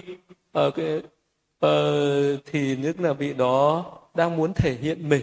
Là mình là cái người uh, tu tập như thế này thế này đây. Rồi cái sự uh, muốn thể hiện mình ấy nó chỉ làm khổ bản thân bị ấy và làm khổ những người khác. Uh, và có thể bị ấy không tồn tại ở trong giáo pháp được thì bị ấy sẽ bị trở lại cái đời sống thế tục. Vậy thì cái cách tốt nhất đó là vị đấy đã sống ở cái quốc độ uh, có thuận lợi với cái việc uh, tu tập như cái vị đó mong muốn rồi thì vị đó hãy đừng rời khỏi cái chú xứ đó. Hãy sống ở đấy cộng chú ở đấy. À, và khi mà đến một cái quốc độ khác thì vị ấy phải à, tự tìm một cái chú xứ nào đấy nó thanh tịnh nó phù hợp với cái sự tu tập của bản thân mình. Còn nếu như đến cái chú xứ tu uh, tu tập mà nó không được thanh tịnh như mình mong muốn thì mình hãy rời chú xứ đấy ngay tức thì uh, hãy đi khỏi cái chú xứ đó và hãy đi tìm một cái chú xứ khác. Ở cái chú xứ nào nó phù hợp với mình. Còn nếu như không thể tìm được chú xứ nào khác thì hãy quay trở về cái quốc độ đấy cái chú xứ mà mình đã từng tu tập đấy. Và không nên đi đến đâu thì cũng trách móc chửi mắng những cái người không giống mình. Uh, trở về cái quốc độ này này chửi mắng cái quốc độ này. À, tại sao không giống cái quốc độ kia? Trở đến cái chú xứ này này chửi mắng cái chú xứ này. Tại sao lại không giống cái chú xứ kia.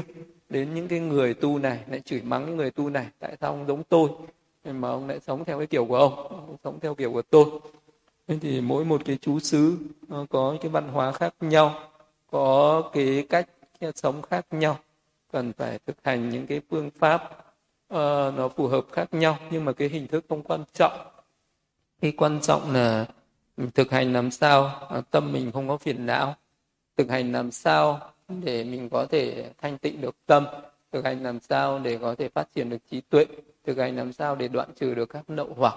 Thì với một cái người có cái trí tuệ người ta sẽ biết được à, cái sự thực hành như thế nào à, để vị ấy đạt được định vị ấy đạt được tuệ vị ấy đạt được giải thoát. Chứ người ta không quá chú trọng vào những cái chuyện nhỏ nhặt và người ta đem cái chuyện nhỏ nhặt đó đem uh, trở thành cái uh, vấn đề để đi chỉ trích công kích rồi để đi phỉ báng nhau để đi chống đối nhau để tạo ra cái sự hỗn loạn uh, trong giáo pháp và trong xã hội để cho người thế gian người ta chê cười về cái điều đó thì những vị tu tập thì người ta tự biết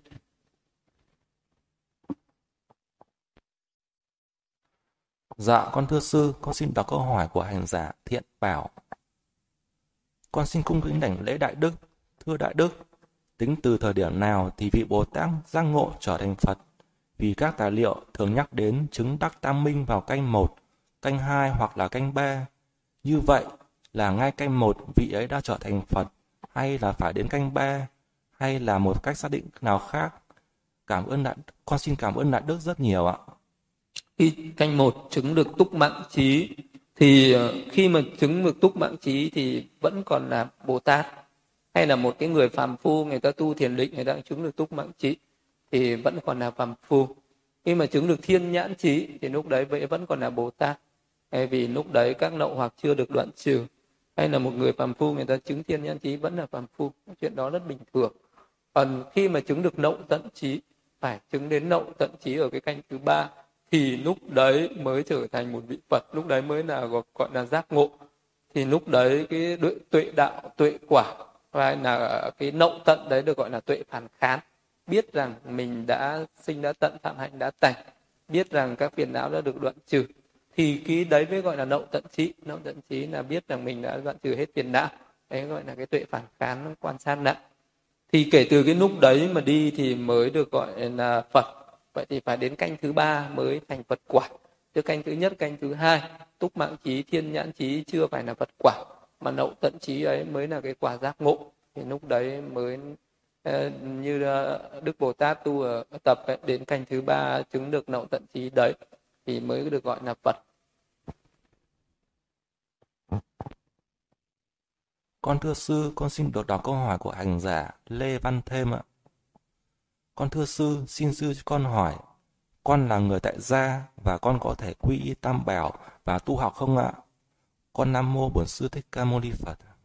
Một người tại gia vẫn có thể quy y và vẫn có thể tu học được. Người tại gia nó còn uh, nếu như mình có điều kiện thì mình quy y và mình có điều kiện thì mình học kinh điển học những pháp học. Rồi có thể điều kiện thì à, giữ giới hành thiền ờ, chỉ quán thì vẫn có thể chứng đắc được đạo quả giống như người xuất gia. Nếu như mình à, mình hành một cách miên mật như người xuất gia thì vẫn chứng đắc được các đạo quả như thế à, nên là tại gia xuất gia thì nó chỉ là cái hình tướng thôi. Còn cái tâm ở bên trong mới quan trọng. Mình có thể tu tâm. Ai tu tâm thì cũng sẽ có kết quả của sự tu tâm. Đó là sự giác ngộ giải thoát như nhau hết.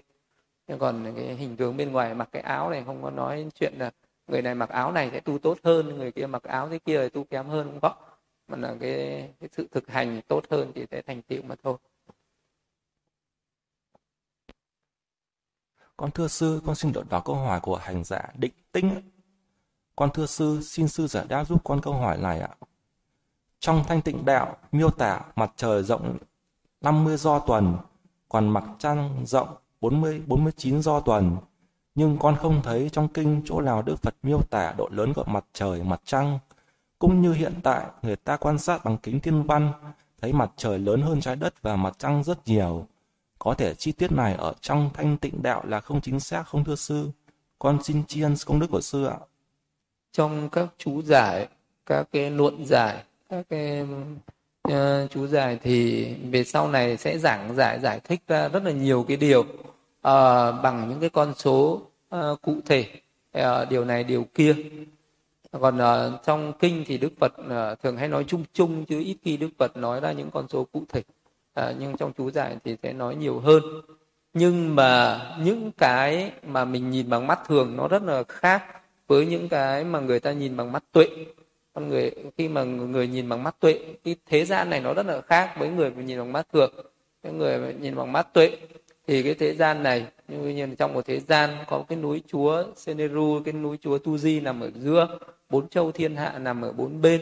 Mỗi một cái châu thiên hạ à, đấy à, như là ở đông thắng thần châu tây nghiêu bắc câu nô châu thiệm bộ châu có những cái hình thù của những cái quả địa cầu nó khác nhau và những cái sự to nhỏ thì nó khác nhau. À, và à, trong à, như, thế và mặt trời quay quanh cái núi Tu Di ấy núi Tu Di nằm im một chỗ mặt trời quay quanh nhưng mà bên ngoài người ta nhìn quan sát bằng bằng kính viễn vọng hiển vi bằng cái khoa học hiện tại và con mắt thường thì người ta lại thấy rằng cái trái đất này nó quay quanh mặt trời. À, và người ta không có thấy cái núi tu di và không có thấy các cái cõi khác như là đông ờ, thắng thần châu tây nghiêu châu bắc công đông châu những cái nhân loại ở các cái cùng một cái thế giới này nhưng mà ở những cái châu uh, khác nhau. Và những cái thì uh, cái con người ta chưa thấy không thấy và mắt thường không thấy được. Nhìn vi viễn vọng trước đều cái cách nhìn đấy nó cũng không đúng.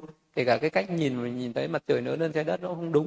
Nó chỉ là một cái cách nhìn uh, phỏng đoán suy luận chứ chưa phải là chính xác cụ thể.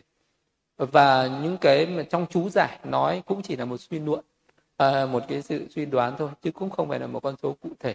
Nếu mà đã là một con số cụ thể thì có thể đức phật đã nói hay là những cái cách đấy nó cũng nằm ngoài cái sự hiểu biết của những người bình thường mà nó không cần thiết nó vì nó không mang đến mục đích là đi đến chấm dứt khổ đau nên đức phật cũng chẳng cần nói chi tiết cái điều đó.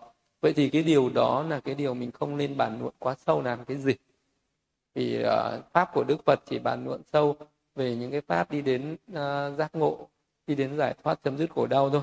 Còn những cái bàn luận về thế giới này là bộ hữu biên hay vô biên thế giới này là thường hay vô thường thì những cái pháp đấy uh, hay là cái trái đất lớn hơn mặt trăng hay mặt trăng lớn hơn trái đất hay mặt trời chứ thì không nên bàn luận làm cái gì thì đấy là cái uh, cái mà không nên nói không nên bàn luận nhiều Dạ con Dạ con thưa sư, con xin đọc câu hỏi của hành giả Huyền ạ. Con thưa sư, xin sư cho con hỏi, một người mới bắt đầu thực hành thiền, có thể thực hành thiền Vipassana ngay được không? Hay cần hành thiền niệm hơi thở trước ạ? Và thứ tự thực hành như nào ạ? Con xin tri ân sư ạ. Một người có thể chọn mà một cái phương pháp thiền nào để làm khởi đầu cũng đều được hết. Có thể là khởi đầu từ thiền định. À, thiền định thì có thể chọn bằng thiền à, niệm mà hơi thở vào ra cũng được hoặc là thực hành thiền uh, một cái cấp ca sĩ nào đấy cũng được niệm về bộ xương niệm sắc chết hay là quán ba hai thể trược uh, hành thiền tứ đại đều được hết hoặc là một người đấy khởi đầu bằng uh, thiền uh, niệm về uh, Ờ, thiền tuệ thiền quán thiền niệm phòng xẹp hay là quán về danh sắc đều được hết. Tức là khởi đầu như thế nào cũng được. Quan trọng là cái sự thực hành thiền đấy nó phải có một cái phương pháp uh, có một cái lộ trình đi một cái tuần tự từ thấp đến cao rõ ràng chi tiết. Và cái vị thầy đó hướng dẫn như thế nào. Mà nhất là cái vị uh, đó cái vị hướng dẫn ấy là phải là cái người có kinh nghiệm thực chứng thực tế thực sự uh, và uh, hướng dẫn tuần tự từ thấp đến cao uh, thì mới được cái pháp của Phật là thế. Nó giống như là mình học uh, kinh được ờ, uh, trước được nuột trước được nuột trước được. Học cái gì trước được hay là trong số rất nhiều ngàn cái bài kinh mình học bài này trước được bài kia sau được bài này sau bài kia trước được hết. À, cái pháp của phật là vậy. Khi, khi mình thực hành cũng thế. Thực uh, hành uh, thiền định trước thiền tuệ sau cũng được thiền tuệ trước thiền định sau cũng đều được hết. Pháp nào cũng được nhưng mà quan trọng là mình thực hành nó vẫn phải có tuần tự như là thực hành thiền hơi thở thì phải có tuần tự từ bắt đầu chánh niệm tỉnh giác, nhận biết hơi thở vào ra, cho đến khi nào cái chánh niệm đấy đạt đến cái sự thuần thục sung mãn, đi vào đến định, rồi đi vào đến cận định, rồi đi vào đến an chỉ định, rồi vào được sơ thiền. Rồi sau đó mình hành thuần thục với sơ thiền lên nhị thiền đến tam thiền đến tứ thiền. Rồi khi thuần thục với tứ thiền rồi, mình sẽ hành những cái pháp thiền định cao hơn, như tứ thiền bát định ờ, các cái thiền bảo hộ ờ, từ bi hỷ xả rồi sau đó mình có thể thực hành đến thiền tuệ phân biệt danh sắc à, à, rồi quán về pháp duyên khởi rồi sau đó quán về cái pháp sinh diệt quán về cái sự vô thường khổ vô ngã của danh sắc ấy rồi tuần tự các cái tuệ à, sinh diệt cái tuệ về nhàm chán tuệ ni tham tuệ hành giả tuệ đạo tuệ quả dần dần nó sẽ sinh khởi lên một cách tuần tự theo cái sự à, cái theo cái kết quả cái quá trình của mình tu tập đó mà mình đạt đến uh, đến cái sự đoạn được cái cái nậu hoặc thì lúc đấy là thành công Dạ, con thưa sư, con xin đọc câu hỏi của hành giả Tâm Nguyễn ạ. Con xin kính đảnh lễ sư, bạch sư, xin sư cho con hỏi về vấn đề xá lợi chư thiên ban cho cư sĩ ạ. Con nghe nhiều vị cư sĩ có thờ Phật tại nhà. Một thời gian sau thì tượng Phật đó xuất hiện rất nhiều viên trong suốt, đủ màu sắc như đá quý, mọc đầy trên thân tượng Phật. Rồi cũng có vị cư sĩ khác, trên bàn thờ Phật và dưới nền nhà của vị ấy, ngổn ngang rất nhiều viên xá lợi đủ kích thước, màu sắc, có viên to bằng cái bát cơm, có viên còn to hơn. Khách tới nhà ai cũng được tặng vài viên, muốn lấy bao nhiêu cũng được. Vị cư sĩ chủ nhà đó nói, đó là xá lợi chư thiên ban cho, rơi từ hư không xuống, ngày nào cũng cho như vậy. Bạch sư, có thật là có hiện tượng tượng Phật tự mọc viên xá lợi và xá lợi chư thiên ban cho rơi vãi khắp nơi trên sàn nhà không ạ? Con xin kính tri ân sư ạ. Cái chuyện mà phát sinh ra những cái xá lợi ấy thì xá lợi thì là do một cái vị ở tu đắc đạo mà có xá lợi à, như là Đức Phật hay các bậc thánh tăng thì à, hỏa thiêu sẽ để lại xá lợi thì uh, cái xá lợi đấy thì rất là thực tế mà không có cái chuyện gì nói là chư thiên mang đến cho xá lợi ai cả. Ví dụ như là có một cái vị uh, thiền sư nào đấy khi viên tịch mang đi thiêu uh, đốt cháy hết xương cốt để để lại xá lợi uh, và lúc cái bới ở trong đống cho ra thấy xá lợi đấy mới là xá lợi. Còn xá lợi rơi từ trên trời rơi xuống không phải là xá lợi. Và vì có, có đôi khi có người ta vì cái niềm tin vì cái niềm tin mà chư thiên người ta cũng muốn người ta tăng tưởng cái vị niềm tin của vị đấy. À, rồi người ta trêu người ta đem sán lợi đến người ta cho vậy. À, thì cái sán lợi đấy chẳng đem lại cái lợi ích gì chẳng tác dụng gì. Thì nếu như mình có đặt niềm tin vào những cái sán lợi chẳng qua mình đang tin các vị chư thiên kia mình hoan hỉ với các vị chư thiên nên mình đang theo các vị chư thiên kia mình, ờ, như thế thì nó chỉ làm cho mình mất đi cái lý trí mất đi cái trí tuệ. Mình biết là cái việc tu tập không phải là mình đặt niềm tin vào những cái điều uh, mơ hồ vào những cái điều mà nó không đem đến cái sự giác ngộ giải thoát đó. Cho dù vị chư thiên người ta có thể mang cả một núi xá lợi đến người ta cho mình thì mình làm cái xá lợi đấy sẽ mang lại cái lợi ích gì? Xá lợi của chư thiên đó sẽ mang lại lợi ích gì? Nếu như mai mốt cứ mỗi người sẽ mang một đống xá lợi về nhà trưng bày lên nhưng ờ, rồi mình cứ ngồi đấy mà ngắm xa nợ thì nó có đoạn trừ được khổ đau không? Có thể đi đến giác ngộ đi đến giải thoát đi đến chấm dứt khổ đau được không? Ờ, như vậy cho nên là sán nợ người ta vì cái tâm người ta mong cầu cái điều đó cảm ứng với các cái vị chư thiên thì người ta trêu ghẹo như vậy. Cũng có thể là như thế. Cũng có thể chưa chắc đã phải chư thiên mang đến. Có thể là do một cái chất liệu đá nào đấy nó tự uh, nó uh, phát sinh ra uh, những cái cái điều đó. Có thể là do những cái tượng đó làm bằng cái những cái chất liệu đá đấy. Uh, rồi những cái đá đấy nó tự đùn đẩy ra những cái ghét những cái gì của nó như sắt đấy. Nó mọc ra cái cái cái cái gì sắt nó mọc ra nó đùn ra thì người ta ở đấy sáng lợi từ sắt sinh ra. Uh, hay là đôi khi nó từ những cái, cái vật gì đó lâu ngày nó mọc lên những cái nấm à, những cái mốc à, những cái gì đó ở trên những cái thân cây người ta người ta quy cho đấy là xá lợi xá lợi phát sinh ra đấy.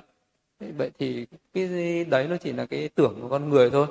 Con người quy định cho gọi là cái gì thì nó là cái đó.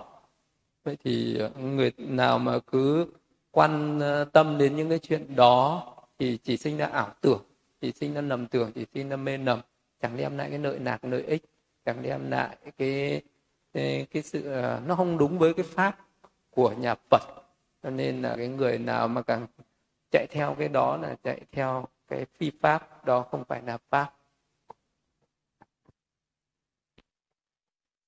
Dạ, con thưa sư, con xin đọc câu hỏi của hành giả Tâm Nguyễn ạ.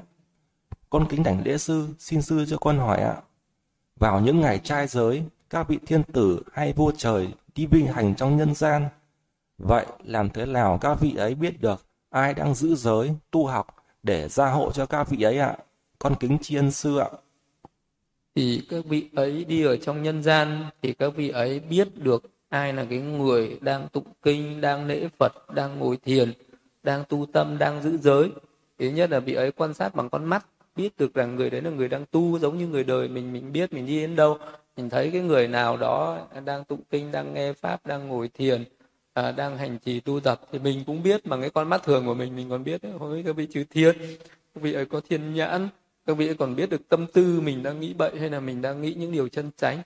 À, các vị chư thiên mà các vị thiên tử người ta biết được cả ý nghĩ suy nghĩ của những người khác. Cho nên người ta còn biết được à, không những biết được cái hành động của cái người đó đang làm gì mà người ta còn biết được tâm ý của người đó đang hướng đến cái gì? Đang hướng đến tu tập hay đang hướng đến cái pháp bất thiện? Vậy nên là các vị chư thiên đi quan sát trong nhân gian thấy ai tu tập các vị ấy sẽ biết người đó đang tu tập người không tu tập thì sẽ biết người đó không tu tập